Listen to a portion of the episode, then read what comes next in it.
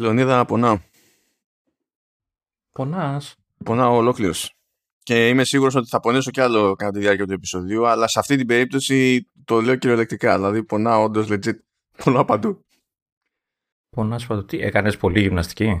Βασικά έκανα για, πήγα για πρώτη φορά γυμναστήριο μετά από δύο χρόνια σε καρέκλα. Και ήταν προβλέψιμο ότι θα είναι κωμωδία η φάση. Οπότε το, και χαλαρά που το πήγα, δεν υπάρχει σωτηρία όταν είσαι από τόσο καθεσιό. Καθόλου, καθόλου δηλαδή δεν υπάρχει σωτηρία. Και... Εντάξει, άρα είναι ναι. αναμενόμενο το, ο, αναμενόμενος ο πόνος, έτσι. Όπως μου είπε και, ο, και ένας φίλος μου εκεί για να... σχολιάζοντάς το, μου λέει εντάξει, λέει, αυτό τώρα νωρίς λέει για δύο-τρεις εβδομάδες θα είσαι λίγο Στίβεν Χόκινγκ, λέει δεν πειράζει. Τι θα μιλάς έτσι δηλαδή τώρα? Εντάξει, έτσι, έτσι κι αλλιώς δεν έχω φοβερή άρθρωση, τα μασάω. Εντάξει, δεν είμαι level Hawking. Σε τίποτα βασικά δεν είμαι level Hawking. Σε τίποτα. Αυτό είναι το πρόβλημα κυρίως. Ναι, οκ. Τι να γίνει. Αλλά ναι, κάπως έτσι είναι. Εσύ τι έγινες που ήσουν? Εγώ είμαι σαφώς καλύτερα. Έχω ακόμα ένα πόνο στο λαιμό και ένα ελαφρύ βιχαλάκι. Αλλά σαφώς καλύτερα. Ε, αυτά δεν, δεν. Έχω, προσπαθώ να συνέλθω από τους κακούς φίλους που έχω, οι οποίοι μου μοστράρουν κάτι Mac, κάτι iPhone, κάτι δεν ξέρω εγώ τι. Εντάξει, παρατήστε με, δεν θέλω να ξέρω. Ξεκόψε τους, Λεωνίδα. Τι συμβαίνουν αυτά στη ζωή? Να, ξεκόψε τους. Λες, νο, νομίζω ότι είναι από τους ε, βασικότερους ε, λόγους να ξεκόψεις μια φιλία άπειρων χρόνων, έτσι. Κοίταξε, να σου πω τώρα, όταν κάποιος, και λέ, όταν κάποιος εμφανίζεται και λέει ότι δεν πήρα ένα Mac Pro, αλλά δύο. ε, έχει, δηλαδή, υπάρχει δόλος. Ναι, υπάρχει όντως. Η αλήθεια είναι ότι υπάρχει. Ε, για να μην πω και τις λεπτομέρειες και αρχίσουν να βρίζουμε όλοι μαζί, αλλά τέλος πάντων ναι. Πάμε παρακάτω, δεν θέλω να το σκεφτούμε καν. Έτσι. Ε, τι άλλα, τι άλλα. Ε, να σε βρίσω πάλι, βαριέμαι. Δεν Γιατί μπορώ. Γιατί απ' όλα, δεν ξέρω. Γιατί απ' όλα. Τι μου είπες πριν ξεκινήσουμε? Έχω beta και έχει καεί το FaceTime. Πάλι να αλλάξουμε πάλι σε Skype για να γράψουμε. Ναι, λοιπόν, αυτή τη φορά δεν πέθανε το, αυτό που πεθαίνει πάντα, το, το audio capture engine και το audio hijack που χρησιμοποιούμε για τις ηχογραφήσεις. Αυτό λειτουργεί ok. Δεν πέθανε τίποτα άλλο που έχει να κάνει με audio στο σύστημα.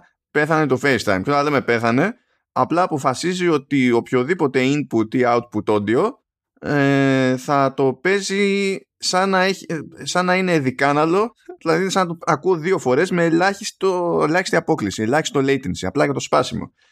Και όταν προσπαθώ να γράψω μέσω FaceTime και η φωνή μου γράφεται λάθος, η φωνή μου γράφεται σαν Σαν, σαν κάλπικο στέρεο, παρότι είμαι σε ένα μικρόφωνο το οποίο by εξορισμού είναι λίγο μονοφωνικό και συν τις άλλες και ο τρόπος τον οποίο γράφω είναι μόνο, οπότε είναι όλο παράλογο.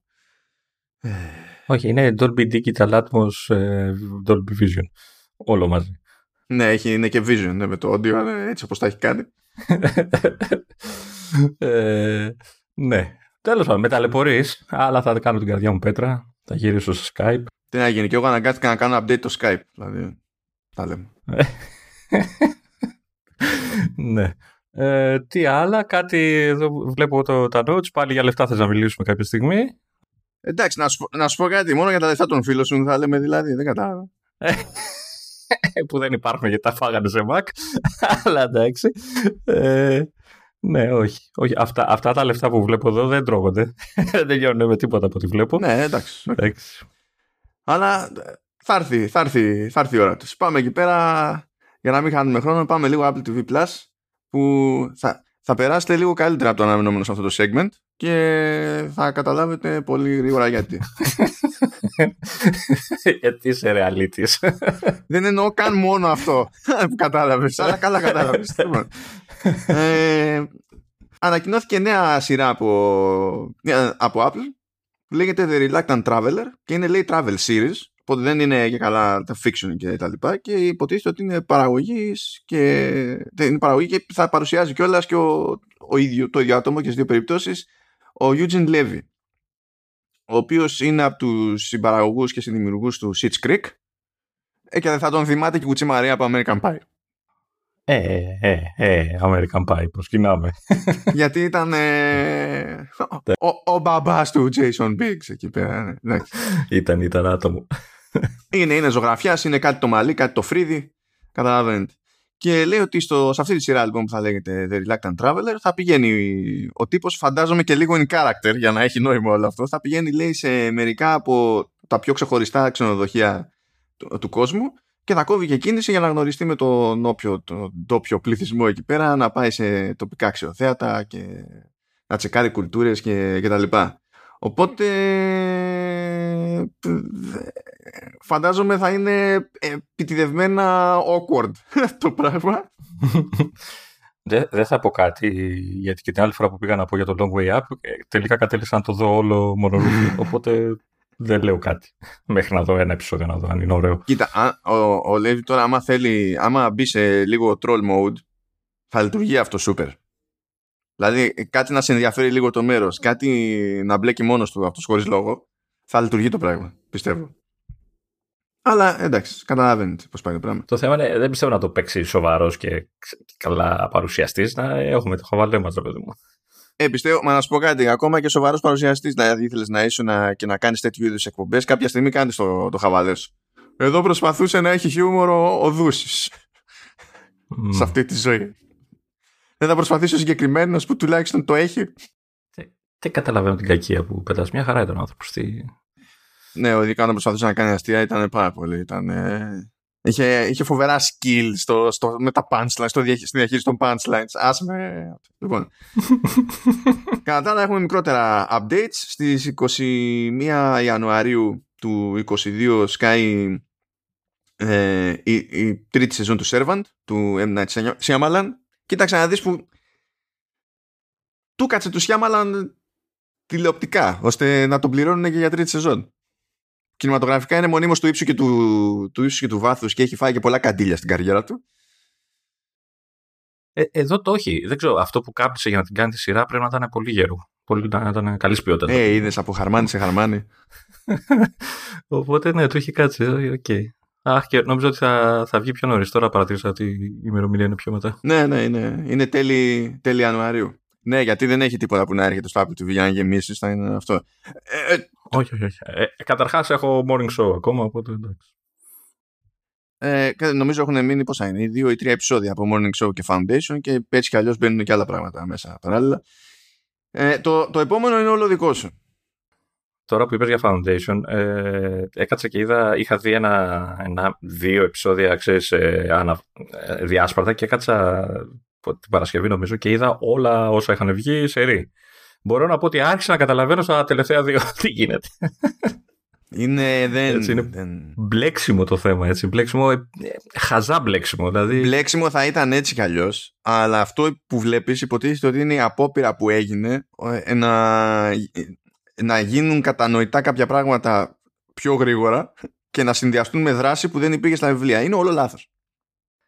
Ε, δέκα επεισόδια δεν θα έχει και αυτό συνήθως κάπως. Ναι, ναι, δέκα επεισόδια. Μήπως έπρεπε να τους πει κάποιους, κάποιος έπρεπε να τους πει ότι μήπως χρειάζεται να, το, να απλωθείτε λίγο παραπάνω για να μην βιάζεστε να πείτε ό,τι είναι να πείτε. Δηλαδή, τέλος πάντων. Δείχτε, έχω πολλές διαφωνίες γενικά με το πράγμα αυτό. Άστο. Λοιπόν, το επόμενο είναι για πάρτι σου. Για πες. Εσύ θα το πεις, δεν το πω εγώ. Όχι, όχι, δεν είναι. Όχι, όχι, ναι, ναι, ναι, ναι, ναι. Αρνούμε. Όχι, θέλω όχι, να όχι, ακούω τον πόνος στη φωνή σου. Είναι... όχι, όχι, όχι, όχι. Απεργία. Κάνω απεργία πείνας. Διάβασε το. Πείνας, έστω διάβασε τον τίτλο. Όχι, δεν θέλω. δεν θέλω. Δηλαδή, παράταμε. Πω, που έρχεται πάλι η σεζόν. Η, η εποχή δεν μπορώ. έλα, έλα, έλα, έλα. Κάνε μια προσπάθεια. Κάνε μια προσπάθεια για το φίλο που δεν αγοράζει δύο δύο τα MacBook Pro. Κάνε μια προσπάθεια. Ναι, θα έχουμε λοιπόν τη χαρά για άλλη μια χρονιά να γεμίσουμε τα Χριστούγεννά μας με το υπέροχο, υπέροχο show της Μαράια Κάρι. Συγγνώμη, γε, γεμίσουμε είπες, γεμίσουμε. Ναι. Ήτανε γε. Ναι. Εντάξει, οκ. Okay. Γε, γε. ε, ναι, δεν θέλω να βάζεις times τώρα, explicit και τέτοια. Ε, αυτό εννοούσα πάντως. ε, ναι, θα λέγεται Mariah's Christmas, The Magic Continues. Ε, δηλαδή, είχαμε μαγεία πριν και τώρα συνεχίζεται. Ε? Καταλαβες, το, το πιασες.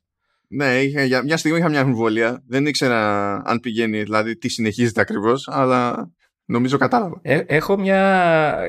Πέρα ότι προφανώς πήγε σαν διάολος όταν βγήκε το πρώτο, προφανώς είχε νούμερα και προφανώς γι' αυτό το λόγο βγαίνει το δεύτερο, αλλά έχω την ότι υπάρχει και άλλους λόγους που αναγκάζονται να βγάλουν δεύτερη σεζόν αυτό το πράγμα, δεύτερη σεζόν, δεύτερο. Ε, δεύτερη έκδοση αυτού του πράγματος. Ε, το πιθανότερο είναι ότι δεν έχει πολλά να ξεβαφτεί από το πρώτο. Σου λέει δεν βγαίνει που δεν βγαίνει το, το όλο αυτό. Ας, ας κάνουμε ένα γύρισμα παραπάνω. Κακία. Τώρα δεν θέλω να δω λεπτομέρειες. Τι, τι λεπτομέρειες να, να, να δεις. Πάλι θα τραγουδάει, πάλι θα... Οκ. Okay. Ξέρεις, θα τα έχουμε αυτά, όλο και κάτι τέτοιο θα έχουμε κάθε χρόνο. Δηλαδή πέρυσι ήταν που είχε σκάσει με Christmas specials από, τι ήταν, από Peanuts και, και τέτοια. Γιατί γενικά Αμερικοί τα κάνουν αυτά, είναι προβλεπένα, έχουν κάτι που να είναι Christmas special, έτσι.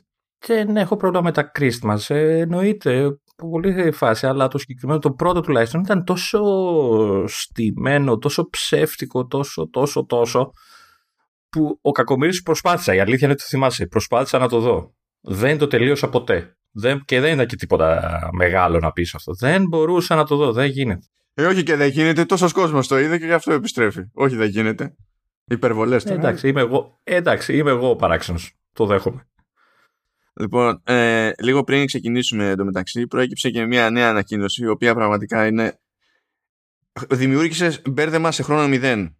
Ε, και μετά το ξεμπέρδεμα εξακολουθεί να μην βγάζει ακριβώς νόημα μες στο κεφάλι μου, αλλά θα. Θα πω ό,τι συνέβη και βλέπουμε. Λοιπόν, λέει, ε, βγαίνει την ημέρα που γράφουμε, που είναι τρεις Νοεμβρίου τώρα που γράφουμε εμείς, το επεισόδιο βγαίνει τέσσερις Νοεμβρίου πρωί. Ε, από τρεις Νοεμβρίου λοιπόν, σκάει Apple Original Podcast που λέγεται Hooked. Και στην ουσία έχει να κάνει με, με true crime, δηλαδή ότι παρουσιάζει δημοσιογράφος που λέγεται Josh Dean, και μιλάμε για μια σειρά που εστιάζει στον ε, στον Τόνι Χάθαουεϊ, ε, ο οποίος ήταν ε, τιτανοτεράστιος, ε, γιατί τέλος πάντων είχε, είχε σερί εκεί ληστεύοντας τράπεζες, και όλο αυτό συνδυάζεται και με, τη, και με τον εθισμό του σε οπιοειδή και τα λοιπά, που τέλος πάντων είναι θέμα που ταλανίζει τις Ηνωμένες Πολιτείες πολύ πολύ πολύ καιρό. Και έχει περάσει όλο αυτό και στη showbiz. Δηλαδή, πέραν αυτού του θέματος, έχουν βγει πολλά ντοκιμαντέρ, πολλά σχετικά docu-series, και υπάρχει ακόμα και σειρά που είναι για το φαινόμενο που λέγεται Dope Sick. Άσχετο με Apple τι βι Plus, απλά είναι μια σειρά που τρέχει αυτό το διάστημα, γι' αυτό το θυμήθηκα. Ε, και βγαίνουν πρώτα τα τρία επεισόδια, και από εκεί και πέρα τα υπόλοιπα, που νομίζω είναι πόσα. εννιά. Ναι, εννιά επεισόδια, θα βγαίνει ένα την εβδομάδα. Τώρα. Η διατύπωση στο δελτίο τύπου είναι Apple τι βι Plus Original Podcast. Λέω, παιδιά, ε, λοιπόν, λέει Apple τι βι Plus Original Podcast. Παρ' όλα αυτά δεν είναι πίσω από paywall. Είναι αποκλειστικό στο, στην εφαρμογή Apple Podcasts, ε, αλλά στο, λίγο πριν βγει το δελτίο αυτό τύπου, είχα δει ήδη είδηση ότι εμφανίζεται στην εφαρμογή Apple Podcast, δεν έχει όμως άρ ες ες feed, οπότε δεν μπορεί κάποιος να το προσθέσει σε άλλη εφαρμογή. Παρ' όλα αυτά, και δεν έχω προλάβει να το τσεκάρω αυτό, γιατί πραγματικά γίνανε τώρα, λίγο πριν να ξυπναγράφουμε.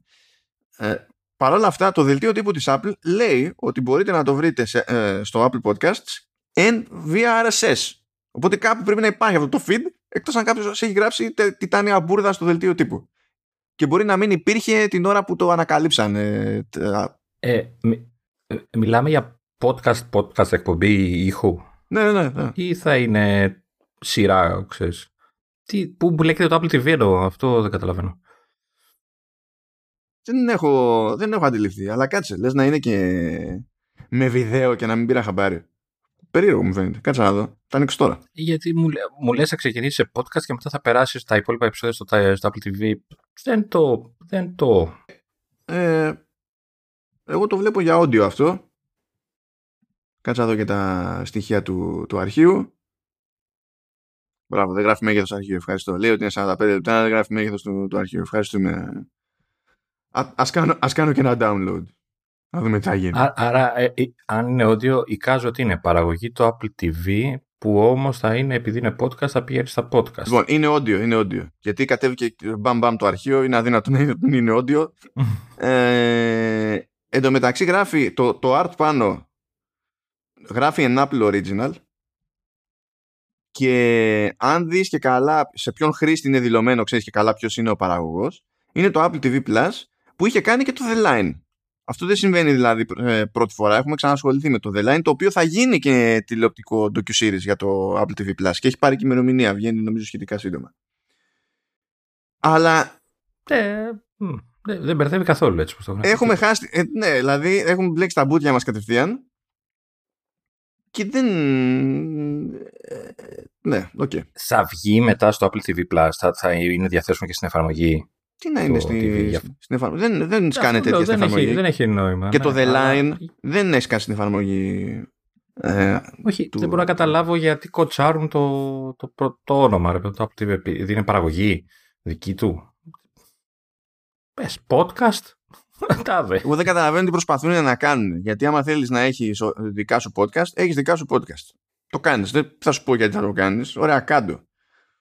Ε, τι σημασία έχει το Apple τι βι Plus branding από την άποψη ότι ε, ως έχουν τα πράγματα, όταν λες σε κάποιον Apple τι βι Plus σκέφτεται ότι θα είναι πίσω από paywall, ενώ αυτό δεν είναι. Είναι σαν συμπληρωματικό. Πώς υπάρχει η σειρά, ξέρω εγώ, και υπάρχει και το συμπληρωματικό, η συμπληρωματική εκπομπή που είναι από τους συντελεστές και λένε πράγματα. Αυτό οκ. Okay. Αλλά ναι, τέλος πάντων. By the way. By the way. Αλλά υποτίθεται κατά την Apple ότι υπάρχει αρ ες ες feed, οπότε αν κάποιος θέλει να το προσθέσει σε άλλη εφαρμογή επειδή δεν χρησιμοποιεί Apple Podcast ή δεν είναι καν σε ε, πλατφόρμα που έχει Apple Podcasts, μπορεί να το κάνει. Τώρα από εκεί πέρα, να σου πω. Και για να κλείσουμε με Apple τι βι Plus, ξεκινάει λέει μια ενέργεια η ελ τζι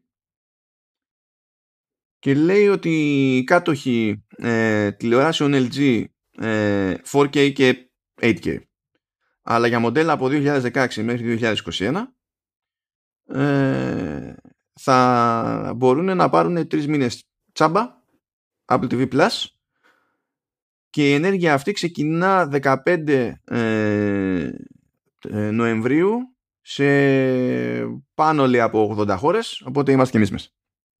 Κα, καλή κινησούλα είναι αυτή νομίζω. Ναι, συνεχίζει και τα κάνει αυτά. Αντί να το συνδέει το δικό της hardware, πηγαίνει και κάνει τέτοια πλέον. Το, το, κάνει, το κάνει δηλαδή και στο PlayStation. Το ανακάλυψα εγώ τυχαία. Και μάλιστα δίνει νομίζω έξι μήνες στο PlayStation. Το πέντε. Ναι, ναι, ναι. ναι. Οπότε.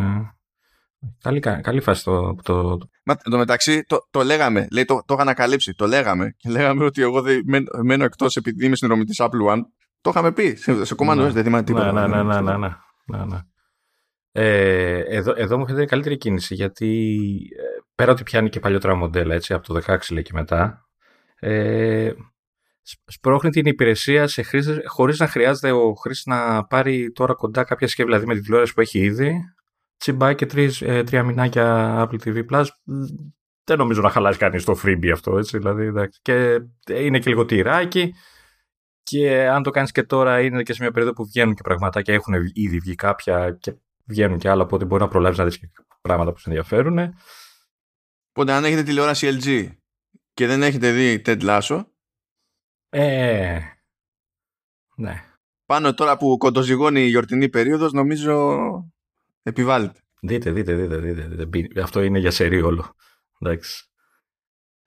Και πάμε, πάμε στην ουσία με Apple τι βι Plus. Πάμε τώρα μια γρήγορη στάση από Apple Arcade, που δεν είχαμε καινούρια, καινούρια παραγωγή. Ο Λεωνίδας δεν το κατάλαβε αυτό. Είναι το theme της ημέρας. Ο Λεωνίδας είναι, δηλαδή, υπάρχει, ο συντονισμός είναι κάπου ως έννοια, ο Λεωνίδας είναι κάπου αλλού. Δεν ξέρω τι έχει πάθει. Αλλά, για, λοιπόν. Με έχεις ματιάξει, ρε, με έχεις ματιάξει. Εγώ, με ποιο μάτι, για πες μας, Λεωνίδα. Το τσακίρικο. Τσακίρικο. Μα έχω και εδώ κάτι ένα που να μην είναι, να είναι normal. Τέλος πάντων, ναι. Ε, βγήκε, είτε είχαμε κυκλοφορία Plus, το Crayola Create and Play. Και αν σας θυμίζει κάτι το Crayola, καλά καταλάβατε, είναι αυτό που σας θυμίζει. Μου, μου το χάλασες, γιατί εγώ ο μόνος λόγος που ήθελα να, να βάλουμε το παιχνίδι ήταν, περίμενα να πεις εσύ να το πεις σωστά, έτσι. Crayola Create and Play. Και να σου πω ότι Crayola, Crayola ρε. Ναι, ναι, Crayola. Αλλά μου το χάλασες, ναι. Ε, ναι, ε, πα, παρόλο που το, δεν, το, δεν το συνειδητοποίησα ότι είναι Plus, για κάποιο λόγο δεν είδα καν το συμβολάκι στον τίτλο, το οποίος είναι τόσο, το, το, το, το συν είναι τεράστιο. Ναι. Ε, νομίζω είναι από τους τίτλους που ε, αξίζει το, την, ε, ξέρεις, το, την Plus ε, version, έτσι, γιατί α, αν καταλαβαίνω καλά, επειδή έχει. Είναι παιδικός τίτλος, είναι ξέρεις, με δραστηριότητες για τα παιδιά, χρωματίζεις, σχεδιάζεις, ξέρεις, τέτοια πράγματα. Έχει και φάση με pets που τα φροντίζεις, τα ντύνεις, τα, τα ράνεις κτλ. Οπότε έχει, έχει πάρα πολλές δραστηριότητες να ασχοληθούν τα παιδιά. Και εικάζω ότι η απλή έκδοση, η κανονική έκδοση, αυτές τις δραστηριότητες από ένα σημείο και μετά θα, θα πρέπει κάπως να τις πληρώνεις. Γιατί δεν έχω δει καμία εφαρμογή που σου δίνει χρωμοσελίδες που δεν σου χρεώνει. Πλην από την πρώτη, ας πούμε, που θα δοκιμάσεις τις υπόλοιπες. Ε, οπότε αυτό το Plus νομίζω ταιριάζει πολύ στη συγκεκριμένη εφαρμογή, έτσι όπως φαντάζομαι ότι είχε στηθεί αρχικά.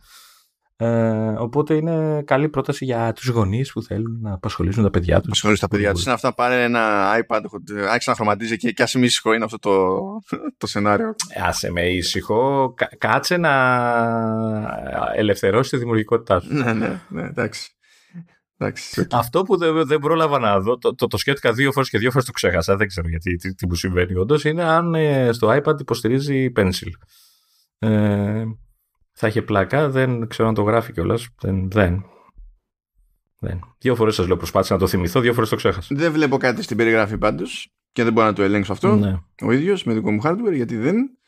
Ε, τώρα.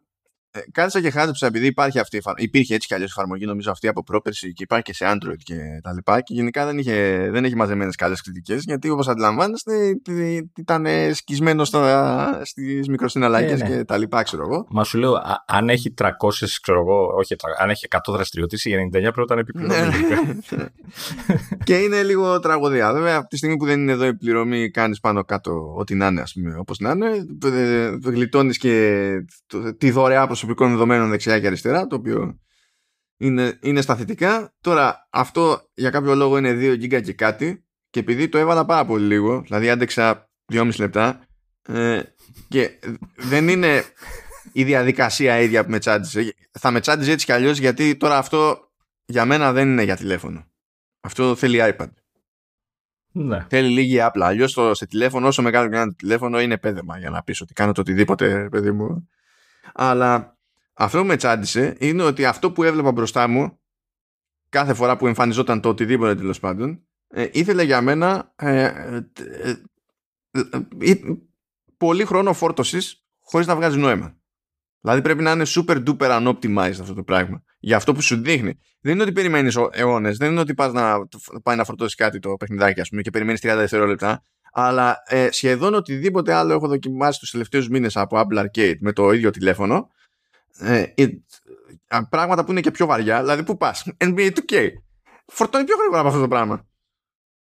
Ε, εμένα με ενόχλησε, με ενόχλησε άλλο πράγμα και ήταν στο, στο γιου άι. Ε, υποτίθεται στο κεντρικό μενού και έχει κάτι μεγάλα εικονίδια, που κάθε εικονίδιο σε οδηγεί σε ένα section της, της εφαρμογής, σε μια ενότητα της εφαρμογής. Ξέρω εγώ, έχει για ζωγραφική, είπαμε, έχει για χρωμοσολίδες, έχει, έχει, έχει διάφορα. Το θέμα είναι ότι όλα αυτά τα εικονίδια, γιατί έχει και, αφού μπει στην ενότητα, έχει τα διάφορα υπο, τις υποενότητες κτλ. Ε, αντιπροσωπεύονται όλες αυτές οι ενότητες, είπαμε, με ένα εικονίδιο. Αυτό το, το πράγμα είναι ωραίο, αλλά για μένα θα χρειαζόταν να έχει κάτω από το εικονίδιο την περιγραφή. Ότι αυτό είναι το τάδε. Γιατί ε, για να δεις πού πας. Δηλαδή, πέρα ότι στην αρχή δεν ξέρεις, αλλά μετά υποτίθεται πρέπει να τα θυμάσαι που δεν παίζει.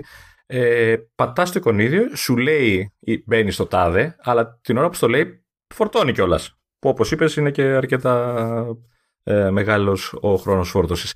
Ε, θα ήθελα πούμε, να γράφει πριν πατήσω που πάω να μπω, για να ξέρω, να διαλέγω πιο εύκολα αυτό που θέλω να κάνω. Εντάξει, θεωρώ ότι αν ασχοληθείς λίγο, μετά από λίγο τα, τα θυμάσαι, αλλά. Χαζό, δεν έχει ένα τίτλο της κάθε ενότητας πάνω από το εικονίδιο. Κάτω, εντάξει. Αυτή δεν είναι legit καλοφτιαγμένη εφαρμογή τώρα γενικά. Και ό,τι κάνει. Ε, δεν ξέρω αν είναι καλοφτιαγμένη εφαρμογή, αλλά σίγουρα, σίγουρα σου λέω, θα τρα, τραβάει τους πιτσιρικάδες. Δηλαδή, έχει πολύ πράγμα. Αυτό μου κάνει εντύπωση. Πάρα πολλά πράγματα να κάνεις. Και σε κάθε πράγμα που έχει να κάνεις, ε, σου δίνει και πολλές. Δηλαδή, δεν έχει δύο χρωμοσελίδες, έχει πολλές. Καταλάβαινε τώρα. Ε, δεν είναι κυκλοφορία απλά που υποτίθεται ότι αυ, με αυτές δεν ασχολούμαστε πολύ. Αλλά επειδή δεν, το, δεν ένιωσε ποτέ ο Λεωνίδας, τώρα καθόμαστε και ασχολούμαστε σοβαρά με κυκλοφορία απλά. Συνέχισε. Ωραία, εντάξει. Όχι, όχι. Εντάξει. Επειδή τώρα να σου πω γιατί δεν θες, γιατί δεν είναι μαύρο και άσπρο, έτσι. Είναι άπειρα τα χρώματα και σε ενοχλεί, τυφλώνες. Ορίστε, περπάτα, ορίστε, προχώρα. Ορίστε. Αμάν, όχου, μαύρε, τι είπε. Συνεχίζει το reporting για το Hook. Λέει ότι είναι first standalone original, το οποίο δεν ισχύει, πήγε το The Line, αλλά έχει, έχει χαθεί μπάλα. Ναι. Okay, λοιπόν. Ε, θα κάνουμε ένα, μια γρήγορη πειρατζάδα από πράγματα που αφήσαμε τις τελευταίες εβδομάδες σε σχέση με το App Store. Μπαμ, μπαμ. Ε, γενικά είναι τέτοιο σε κόντρα η, η Νότιος Κορέα με την Apple, διότι υποτίθεται ότι άλλαξε νόμος στην Νότιο Κορέα και πρέπει να αφήνει η Apple περιθώριο στους developers να χρησιμοποιούν εναλλακτικά ε, συστήματα πληρωμών κτλ. Ε, είναι ενεργός πλέον, είναι ενεργή πλέον η συγκεκριμένη οδηγία και τα λοιπά. Η Apple δεν άλλαξε τίποτα εκεί πέρα. Η Κορέα λέει ε, υποτίθεται ότι έπρεπε να αλλάξει, δεν έχεις αλλάξει, έχουμε πρόβλημα. Η Apple λέει μα ε, τον τηρώ τον νέο κανονισμό. Δεν έχει αλλάξει τίποτα, αλλά το, τον τηρώ. και, και τι περιμένει να γυρίσει και να πει η, η, η Κορέα? Α, α, α, okay. α εντάξει, ευχαριστούμε. Συγγνώμη, λάθος. Δεν ξέρω τι, τι παιχνίδι πάνε να παίξετε εδώ πέρα. Δηλαδή δεν, δεν το έχω δεν, δεν, το, δεν το έχω πολύ πιάσει. Οπότε το αφήνω έτσι, ξέρω. Α, θα μπορούσα να κάνω προώθηση του τηλεφώνου στη Βόρεια Κορέα. ναι, ναι, ναι, ναι. ναι, και θα το πληρώνεις με ψάρια θα περι... που δίνει σε γιορτές το κράτος. Το... Εντάξει, οκ. Okay. um, επιπλέον χώνεται εκεί πέρα και η Ρωσία ξεκινάει η δική της κίνηση ενάντια στην Apple για ε, μονοπωλιακές τακτικές. Τώρα αυτό είναι λίγο σχετικό, αλλά το ζήτημα πάλι έχει να κάνει με τα, με τα συστήματα πληρωμών και τώρα θα δούμε τι σημαίνει αυτό το πράγμα, γιατί ε,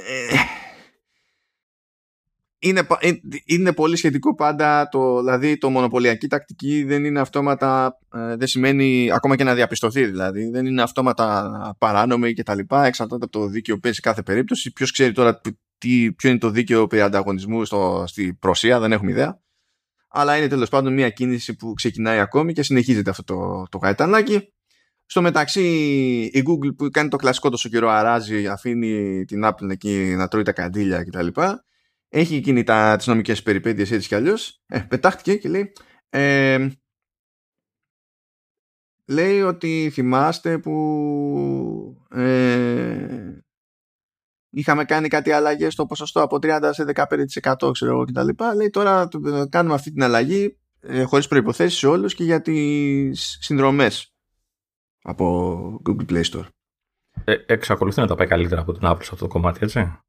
Ναι, το, όταν, όταν κάνει, βασικά αυτό το εκνευριστικό που κάνει η Apple είναι που όταν πηγαίνει και πειράζει κάτι, αντί να λέει ότι παιδιά πριν ήταν έτσι και τώρα είναι έτσι για όλους τέλος, ε, πάντα υπάρχει ένα ε, ε, ε, ε, αν πληρείται τις, τις χι και ψι προϋποθέσεις που είναι, είναι, είναι κούραση. Σε αυτό δηλαδή, αυτό είναι εκνευριστικό. Αν ισχύουν τα εξής, σαράντα διαφορετικές προϋποθέσεις από κάτω, ναι.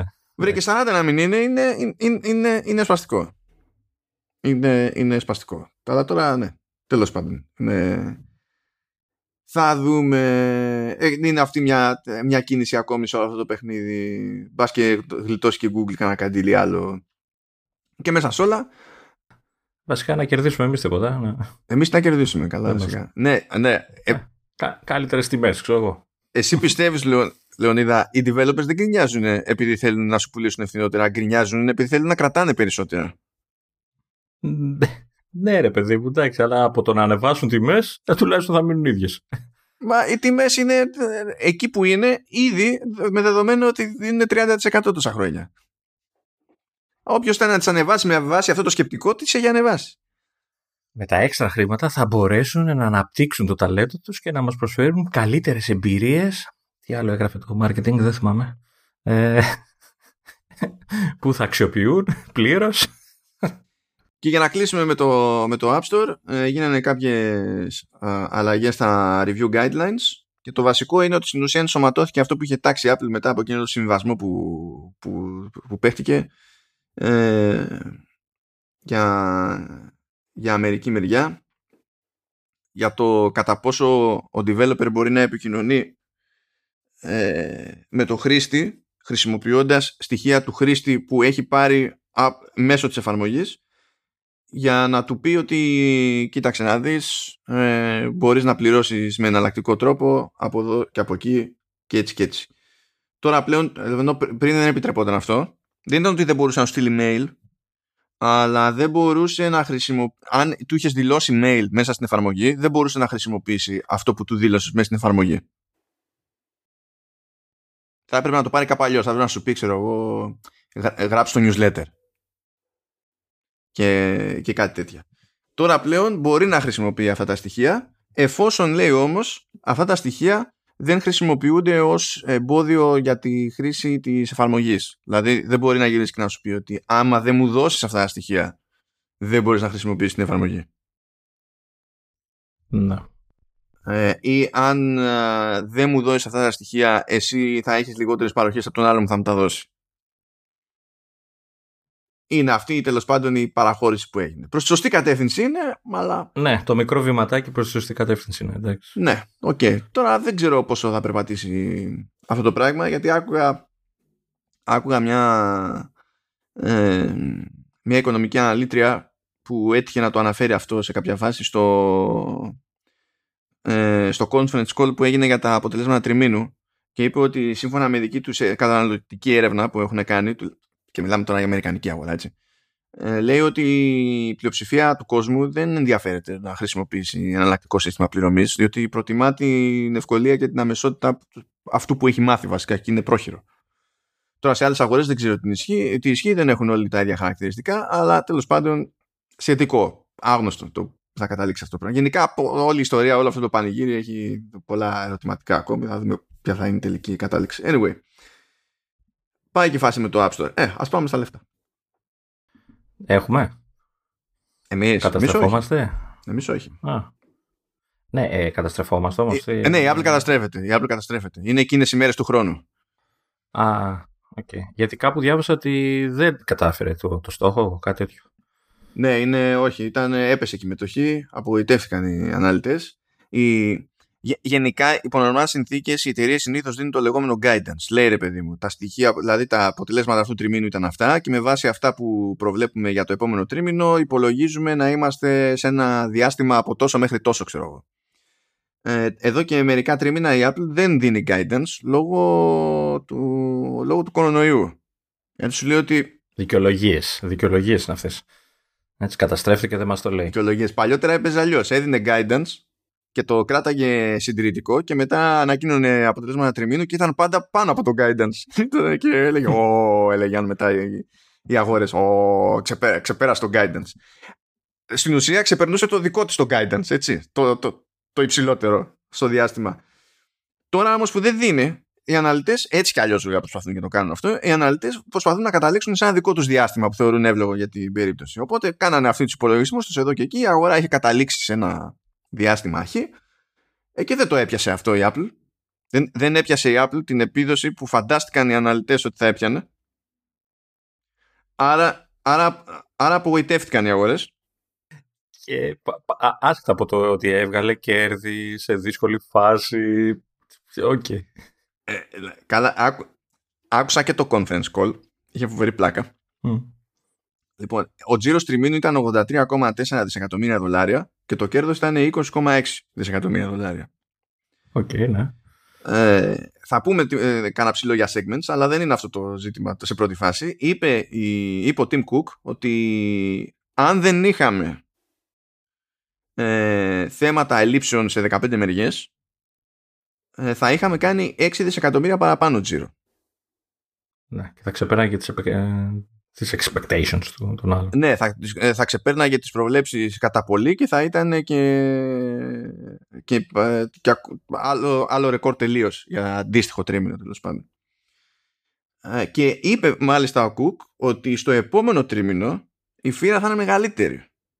Και η φύρα θα είναι μεγαλύτερη, λέει, θα, λογικά λέει θα έχουμε record quarter, θα πιάσει περισσότερα λεφτά από το αντίστοιχο περσινό, που το αντίστοιχο περσινό ήταν το καλύτερο quarter που είχε κάνει ποτέ. Θα πά, λέει λογικά θα έχουμε record quarter, αλλά θα έχουμε ακόμη μεγαλύτερη χασούρα. Υπό την έννοια θα μπορούσαμε να πάμε ακόμα καλύτερα, αυτό εννοεί. Από αυτό που, θα, που υπολογίζουμε. Ναι, ναι, ναι. Λέει ότι τα χρήματα που θα χαθούν επειδή δεν θα έχουμε προϊόν να δώσουμε στο επόμενο τρίμηνο θα είναι πάνω από έξι δισεκατομμύρια. Και εκεί άκουγα στο, στο call έναν αναλυτή που ήταν φάση σε shock. Λέει, ε, υπάρχουν διαφορετικοί τρόποι να ερμηνευτεί, λέει, αυτή η, η, η δήλωση και θα ήθελα αποσαφήνιση. Ε, δηλαδή, ε, τι εννοείται, ότι θα έχουμε μεγαλύτερη χασούρα από την άποψη ότι ε, η ως Δέλτα η διαφορά, λέει, από εκεί που ήταν μηδέν και πήγε έξι δισεκατομμύρια, η, η, η διαφορά της χασούρας θα είναι μεγαλύτερη, ή η ίδια η χασούρα σε απόλυτο αριθμό. Δηλαδή ε, ε, ε, η, η φάτσα του Κουκ εκείνη την ώρα θα ήταν ό,τι καλύτερο, γιατί ο Κουκ λέει ε, όχι, ενώ θα είναι πάνω από έξι δισεκατομμύρια, αυτό που καταλάβαμε όλοι δηλαδή, αλλά τα ψαχνόταν ο άλλος τώρα μόνος του. Όλοι ρωτούσαν, όλοι ρωτούσαν για τα ζητήματα ελλείψεων, για το τι σημαίνει αυτό για τα οικονομικά και τη διαθεσιμότητα κτλ. Όλοι δεξιά και αριστερά, μέχρι που σκάει μια αναλύτρια και λέει ότι λέει, εγώ δεν θα ρωτήσω, λέει, για supply chain για να σου δώσω μια ανάσα, και βάζει τα γέλια κα- κανονικά ο Κουκ. Όχι, όχι ψέμα, και γελάγανε και τριγύρω του από την Apple που ήταν. Έβαλε γέλια. Μην φανταστείτε τώρα να κάνει ένα γέλιο πέρα, πέρα για πέρα, αλλά ήταν, αυτό ήταν ειλικρινές γέλιο, δεν ήταν φτιαχτό. Γιατί του, του έχουν πρίξει τα σκότια. Και είναι αστείο από την άποψη ότι ο Tim Cook υποτίθεται ότι έχει, δηλαδή σαν προϊστορία, ε, αυτό που ξέρει να κάνει καλά είναι να κουμαντάρει το supply chain. Αυτό δεν σημαίνει ότι μπορεί να κάνει τις ελλείψεις να εξαφανιστούν. Αυτό σημαίνει ότι μπορεί να βροντίσει να έχει πάθει τη λιγότερη δυνατή ζημιά. Εγώ, εγώ μπορώ, μπορώ...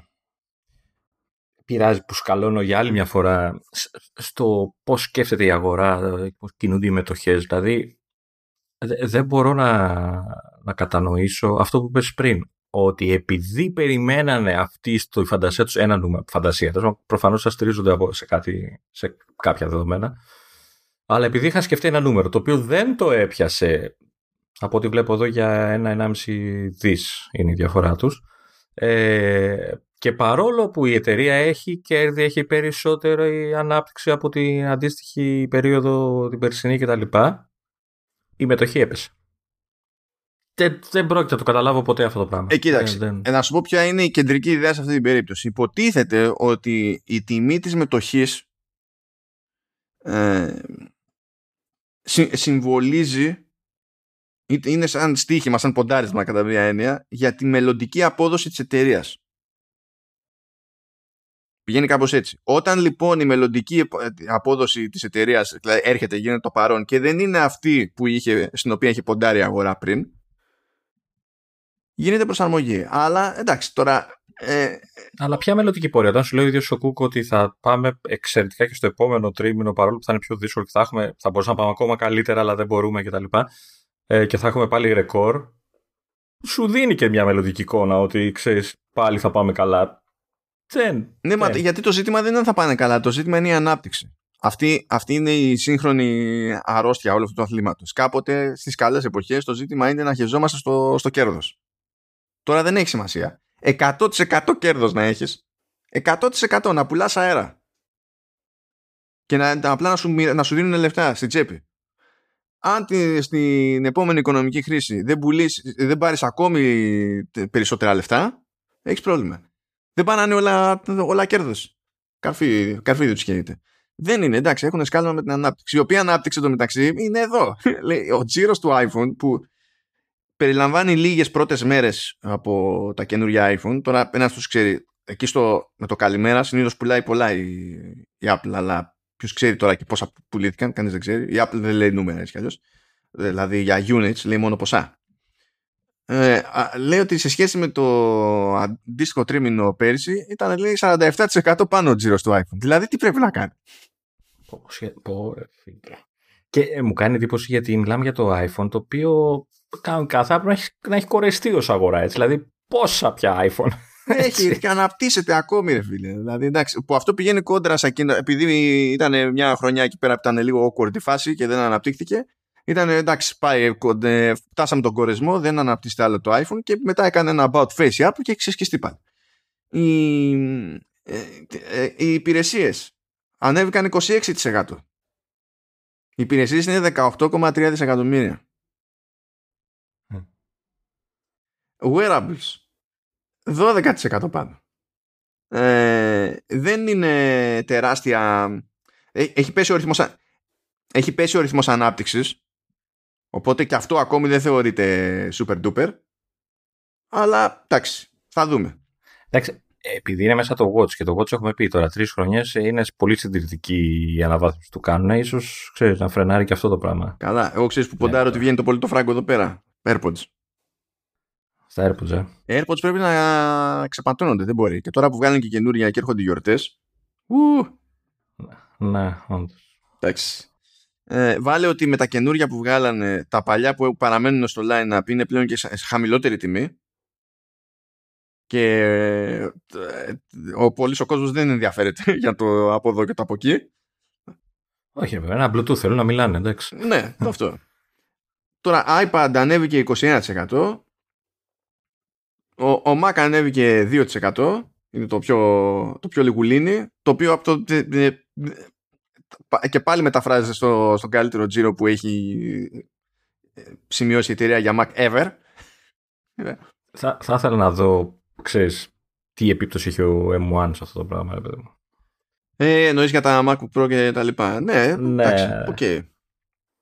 Και η συνολική ανάπτυξη για την εταιρεία ήταν είκοσι εννέα τοις εκατό. Δηλαδή, ξέρεις, θα βλέπεις αυτά και λες, αλλά η αγορά είναι αγορά, φίλε. Ναι, λειτουργούν αλλιώς στο, στα κεφάλια. Όχι, δεν πρόκειται, πραγματικά δεν πρόκειται να το, να το καταλάβω αυτό που κάνουν, οπότε, εντάξει.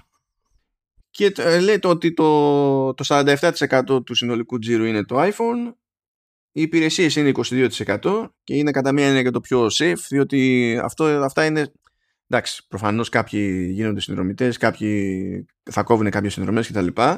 Α, και, τα, και αυτά, μαζί και τα νούμερα των ενεργών συνδρομών που λέει η Apple που έχουν φτάσει επτακόσια σαράντα πέντε εκατομμύρια κτλ. Μετράνε και τις συνδρομές που πληρώνεις σε εφαρμογές τρίτων. Μετράνε και το, το μερίδιο του τζίρου που κρατάει από εκεί, μάλλον, ή, ή δεν μετράει εκεί. Νομίζω στα services πηγαίνει και το App Store, οπότε έτσι κι άλλως θα το μετρήσουν και αυτό. Είναι λίγο χαμός το τι σημαίνει αυτό ακριβώς. Δεν κάνει breakdown η Apple.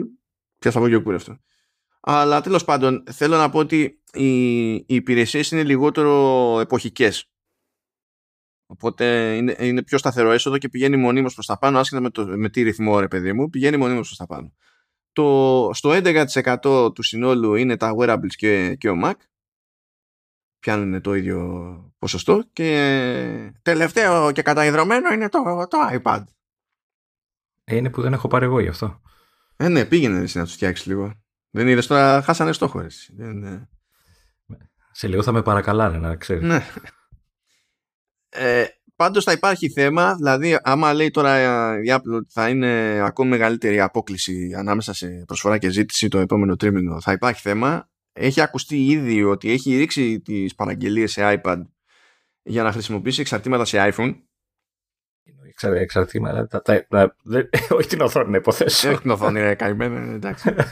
um, και, τι, και έχει πει επίσης που... Το είχε, δεν είναι πρώτη φορά που το λέει ο Κουκ, ότι το, το ζήτημα τουλάχιστον στο κομμάτι με τα chips είναι τε καλά τα λεγόμενα legacy nodes. Πράγμα που σημαίνει ότι ε, το μεγαλύτερο πρόβλημα είναι στα, όχι στα φρεσκότερα προϊόντα και ότι είναι σε πέντε νάνο, αλλά στα... Σε αυτά που, που χρησιμοποιούν και άλλοι, αυτό.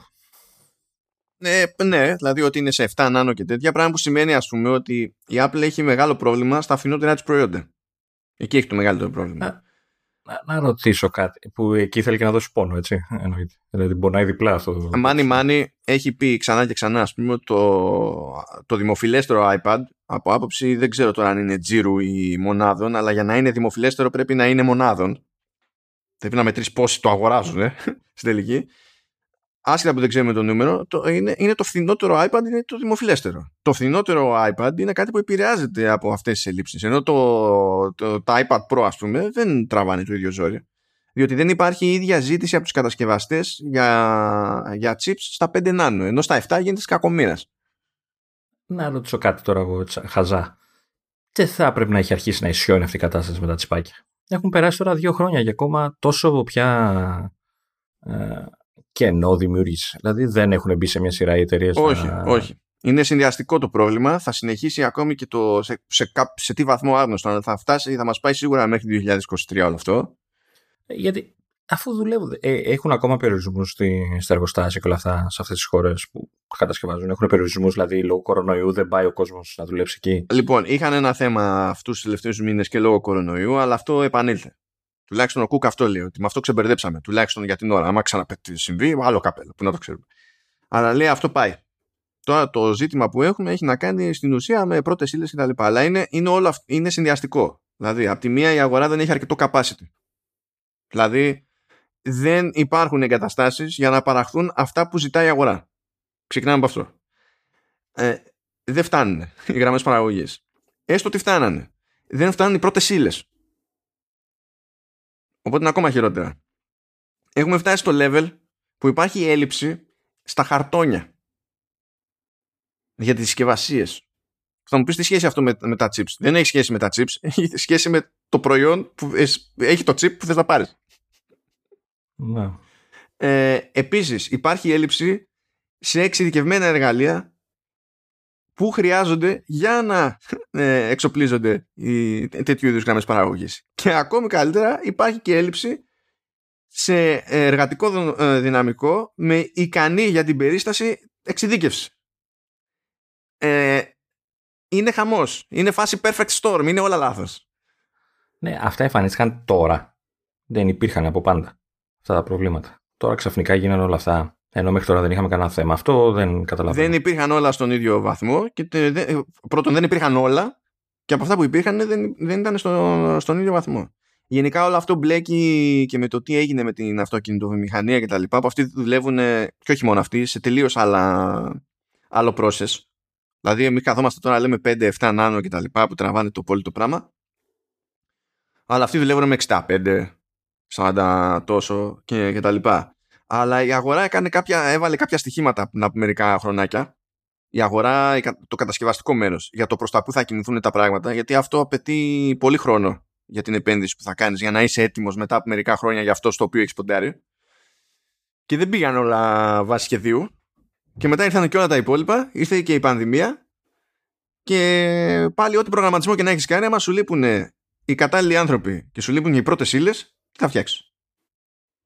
Και τώρα σου λέει ότι για να βγει ε, το, μπαίνει το wafer από τη μία και καταλήγει να είναι προϊόν για να πουληθεί από την άλλη, ε, είναι, αυτό είναι ένα διάστημα το οποίο όσο πάει και μεγαλώνει, και τώρα νομίζω έχει φτάσει στις είκοσι δύο εβδομάδες.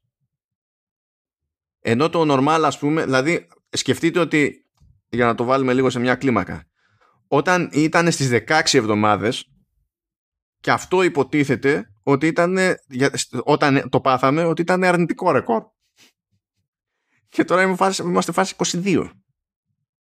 Μάλιστα. Δεν πρόκειται να ισιώσει ποτέ το, το θέμα. Δηλαδή, ε, όταν θα ισιώσει, θα, τα προϊόντα που περιμένουμε να πάρουμε θα έχουν γίνει obsolete, έτσι, θα έχουν παλιώσει. Α, η, η τι ες εμ σι πηγαίνει και δίνει, ξέρω εγώ, πάνω από είκοσι δισεκατομμύρια δολάρια κάθε χρόνο για να, για, για να προχωράει και να ανεβάζει παραγωγή κτλ. Και, και ακόμα πέρυσι που έλεγε, για το δύο χιλιάδες είκοσι ένα που θα έδινε αυτά που έδωσε, είχε πει από πέρυσι ότι και έτσι πάλι δεν φτάνει.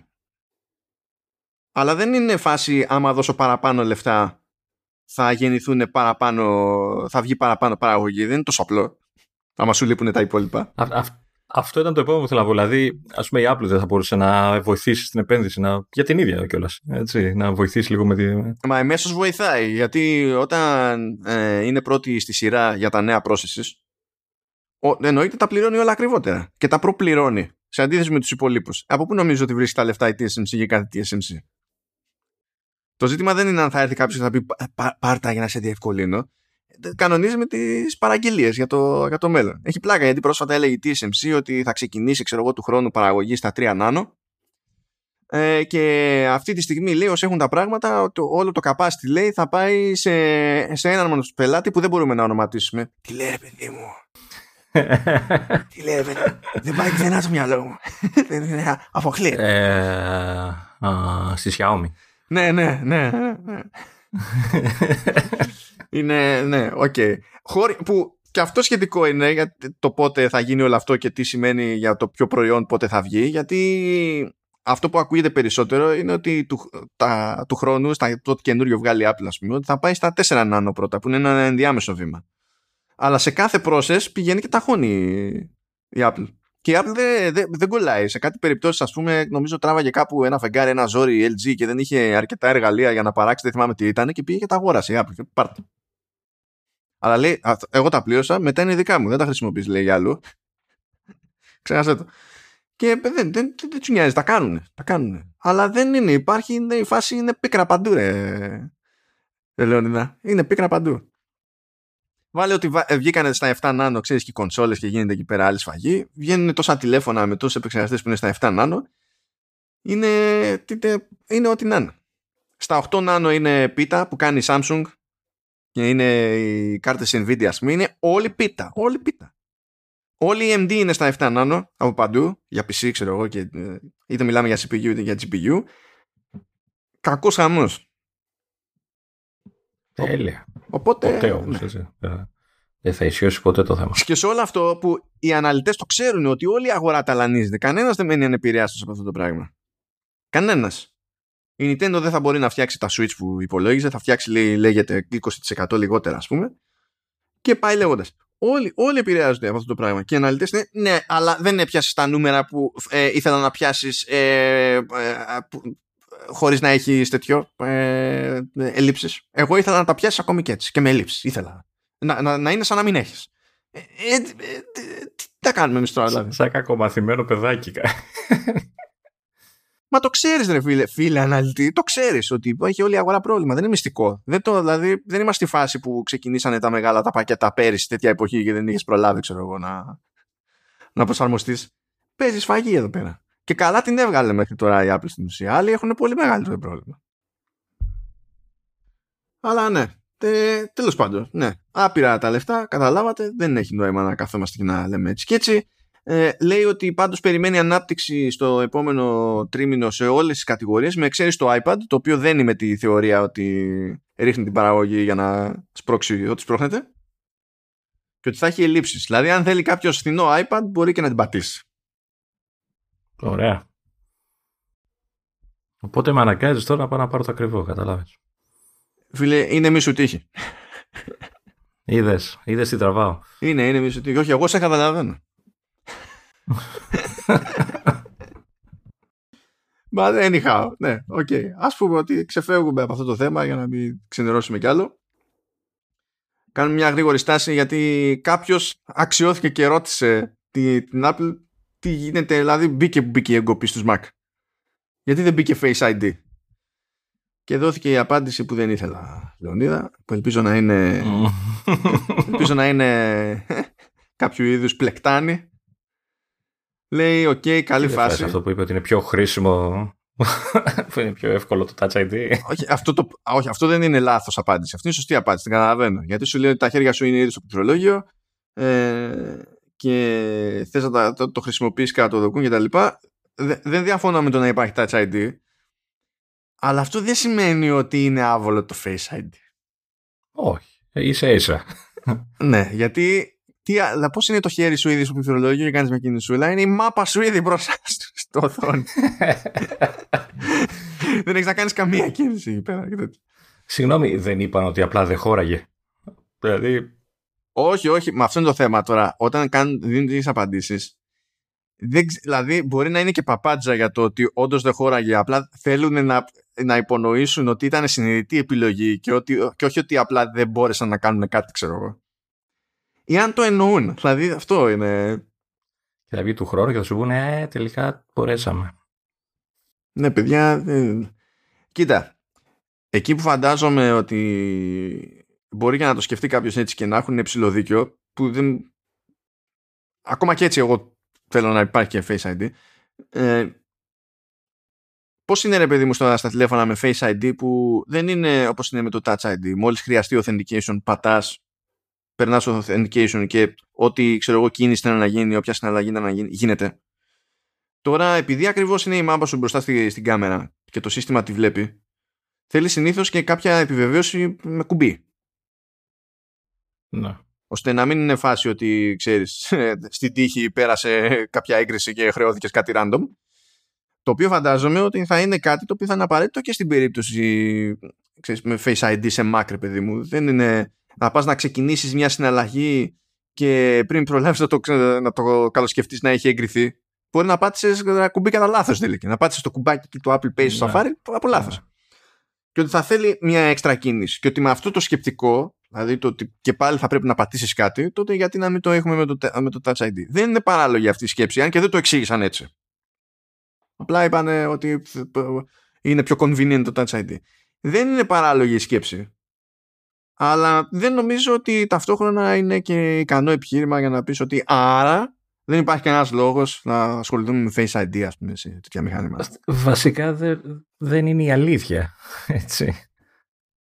Αυτό καταλαβαίνω. Και απλά είπανε κάτι για να καλύψουν την αδυναμία που είχαν για να το βάλουν. Πάμε λίγο παρακάτω σε όντιο. Βγήκανε τα Beats Fit Pro. Κάνουν σε δολάρια τουλάχιστον δύο εκατοστάρικα. Βασικά... καλά φαίνονται αυτά. Αυτά είναι σαν AirPods Pro, αλλά Beats. Ναι. Και πιο φτηνά, έτσι, θεωρητικά. Πόσο είναι, τριάντα δολάρια φθηνότερα, εντάξει. Όχι, ρε, σε κάτσε τα AirPods Pro έχουν. Πόσο... α, όχι, θα είναι δύο. Α, δεν είναι δύο τριάντα, είναι δύο ογδόντα. Τα... ναι, πρέπει να, πρέπει να έχεις δίκιο. Να είναι... ε, ε, στην Ελλάδα είναι, νομίζω, πάει τρία. Ναι, οκ. Okay. Δεν θυμάμαι πώς. Έχει όλες τις δυνατότητες και λειτουργίες. Έχουν τον, τον AirPods Pro. Οι διαφορές είναι μικρές. Πρώτα απ' όλα, οι διαφορές βασικές είναι στο σχέδιο. Γιατί δεν έχουν ε, στιμώνες. Έχουν ένα πραγματάκι τέλος πάντων για να βάζει stop στο αυτί, stop στην πόρτα και να στέκονται. Και γι' αυτό έχει και το branding, το fit τέλος πάντων. Αυτό δεν ξέρω πόσο βολικό θα είναι. Λένε, διάβασα ένα review, λένε ότι είναι ok, είναι ωραία. Δεν κουράζει, αλλά ξέρεις, άμα δεν το βάλεις στο αυτί. Δεν είναι λύση που χρησιμοποιεί πρώτη φορά η Beats. Όχι, ε, μιλάω για μένα ρε παιδί, δεν έχω χρησιμοποιήσει έτσι ακουστικά με αυτό το ματζαφλάρι. Ε, δεν ξέρω πόσο βολεύει, πώς θα βολεύει εμένα προσωπικά. Τώρα αυτό μια δοκιμή θα μας πείσει. Πάντως σαν πρόταση είναι οκ. Okay, ε, μου φαίνεται και αυτή και οι προηγούμενοι που είχαν κάνει με τα ποτέ δεν θυμάμαι πώς λέγονται Studio Pro. Πώς λέγονται τα... χωρίς το ματζαφλάρι ουσιαστικά. Τα ίδια ακουστικά χωρίς το ματζαφλάρι είναι. Ε, που ήταν και αυτά πιο φτηνά κιόλας. Ε, νομίζω είναι καλή πρόταση γιατί έχει όλα τα μασκαριλίκια των Pro. Ναι, έχει το ίδιο chipset, έχει active noise cancellation, υποστηρίζει spatial audio κτλ. κτλ. Δηλαδή κάνει τα πάντα όλα ε, και οι διαφορές που άκουσα τέλος πάντων πέραν του σχεδιαστικού έτσι, πέραν του σχεδίου ε, είναι ότι είναι λίγο πιο μπάσα γιατί είναι Beats, άρα είναι λίγο πιο μπάσα, εντάξει. Εντάξει, δεν με χαλάει. Εντάξει, εμένα με χαλάει, αλλά τέλος πάντων, οκ, okay, άλλο καπέλο αυτό. Ε... Και, και, τώρα, και τώρα με beats ακούω, έτσι. Οπότε τα, τα έχω συνηθίσει τον ήχο τους. Εγώ θέλω να έχει λίγο μπάσο ήχος, ειδικά στα ακουστικά, γιατί επειδή έχουν συνήθως απώλειες, θα μου πεις αυτά τώρα είναι με active cancellation, noise cancellation, αλλά γενικά επειδή έχουν απώλειες, ξέρεις, μ' αρέσει να έχει λίγο μπάσο, να έχει λίγο όγκο ο ήχος. Όχι υπερβολικό, αλλά να έχει.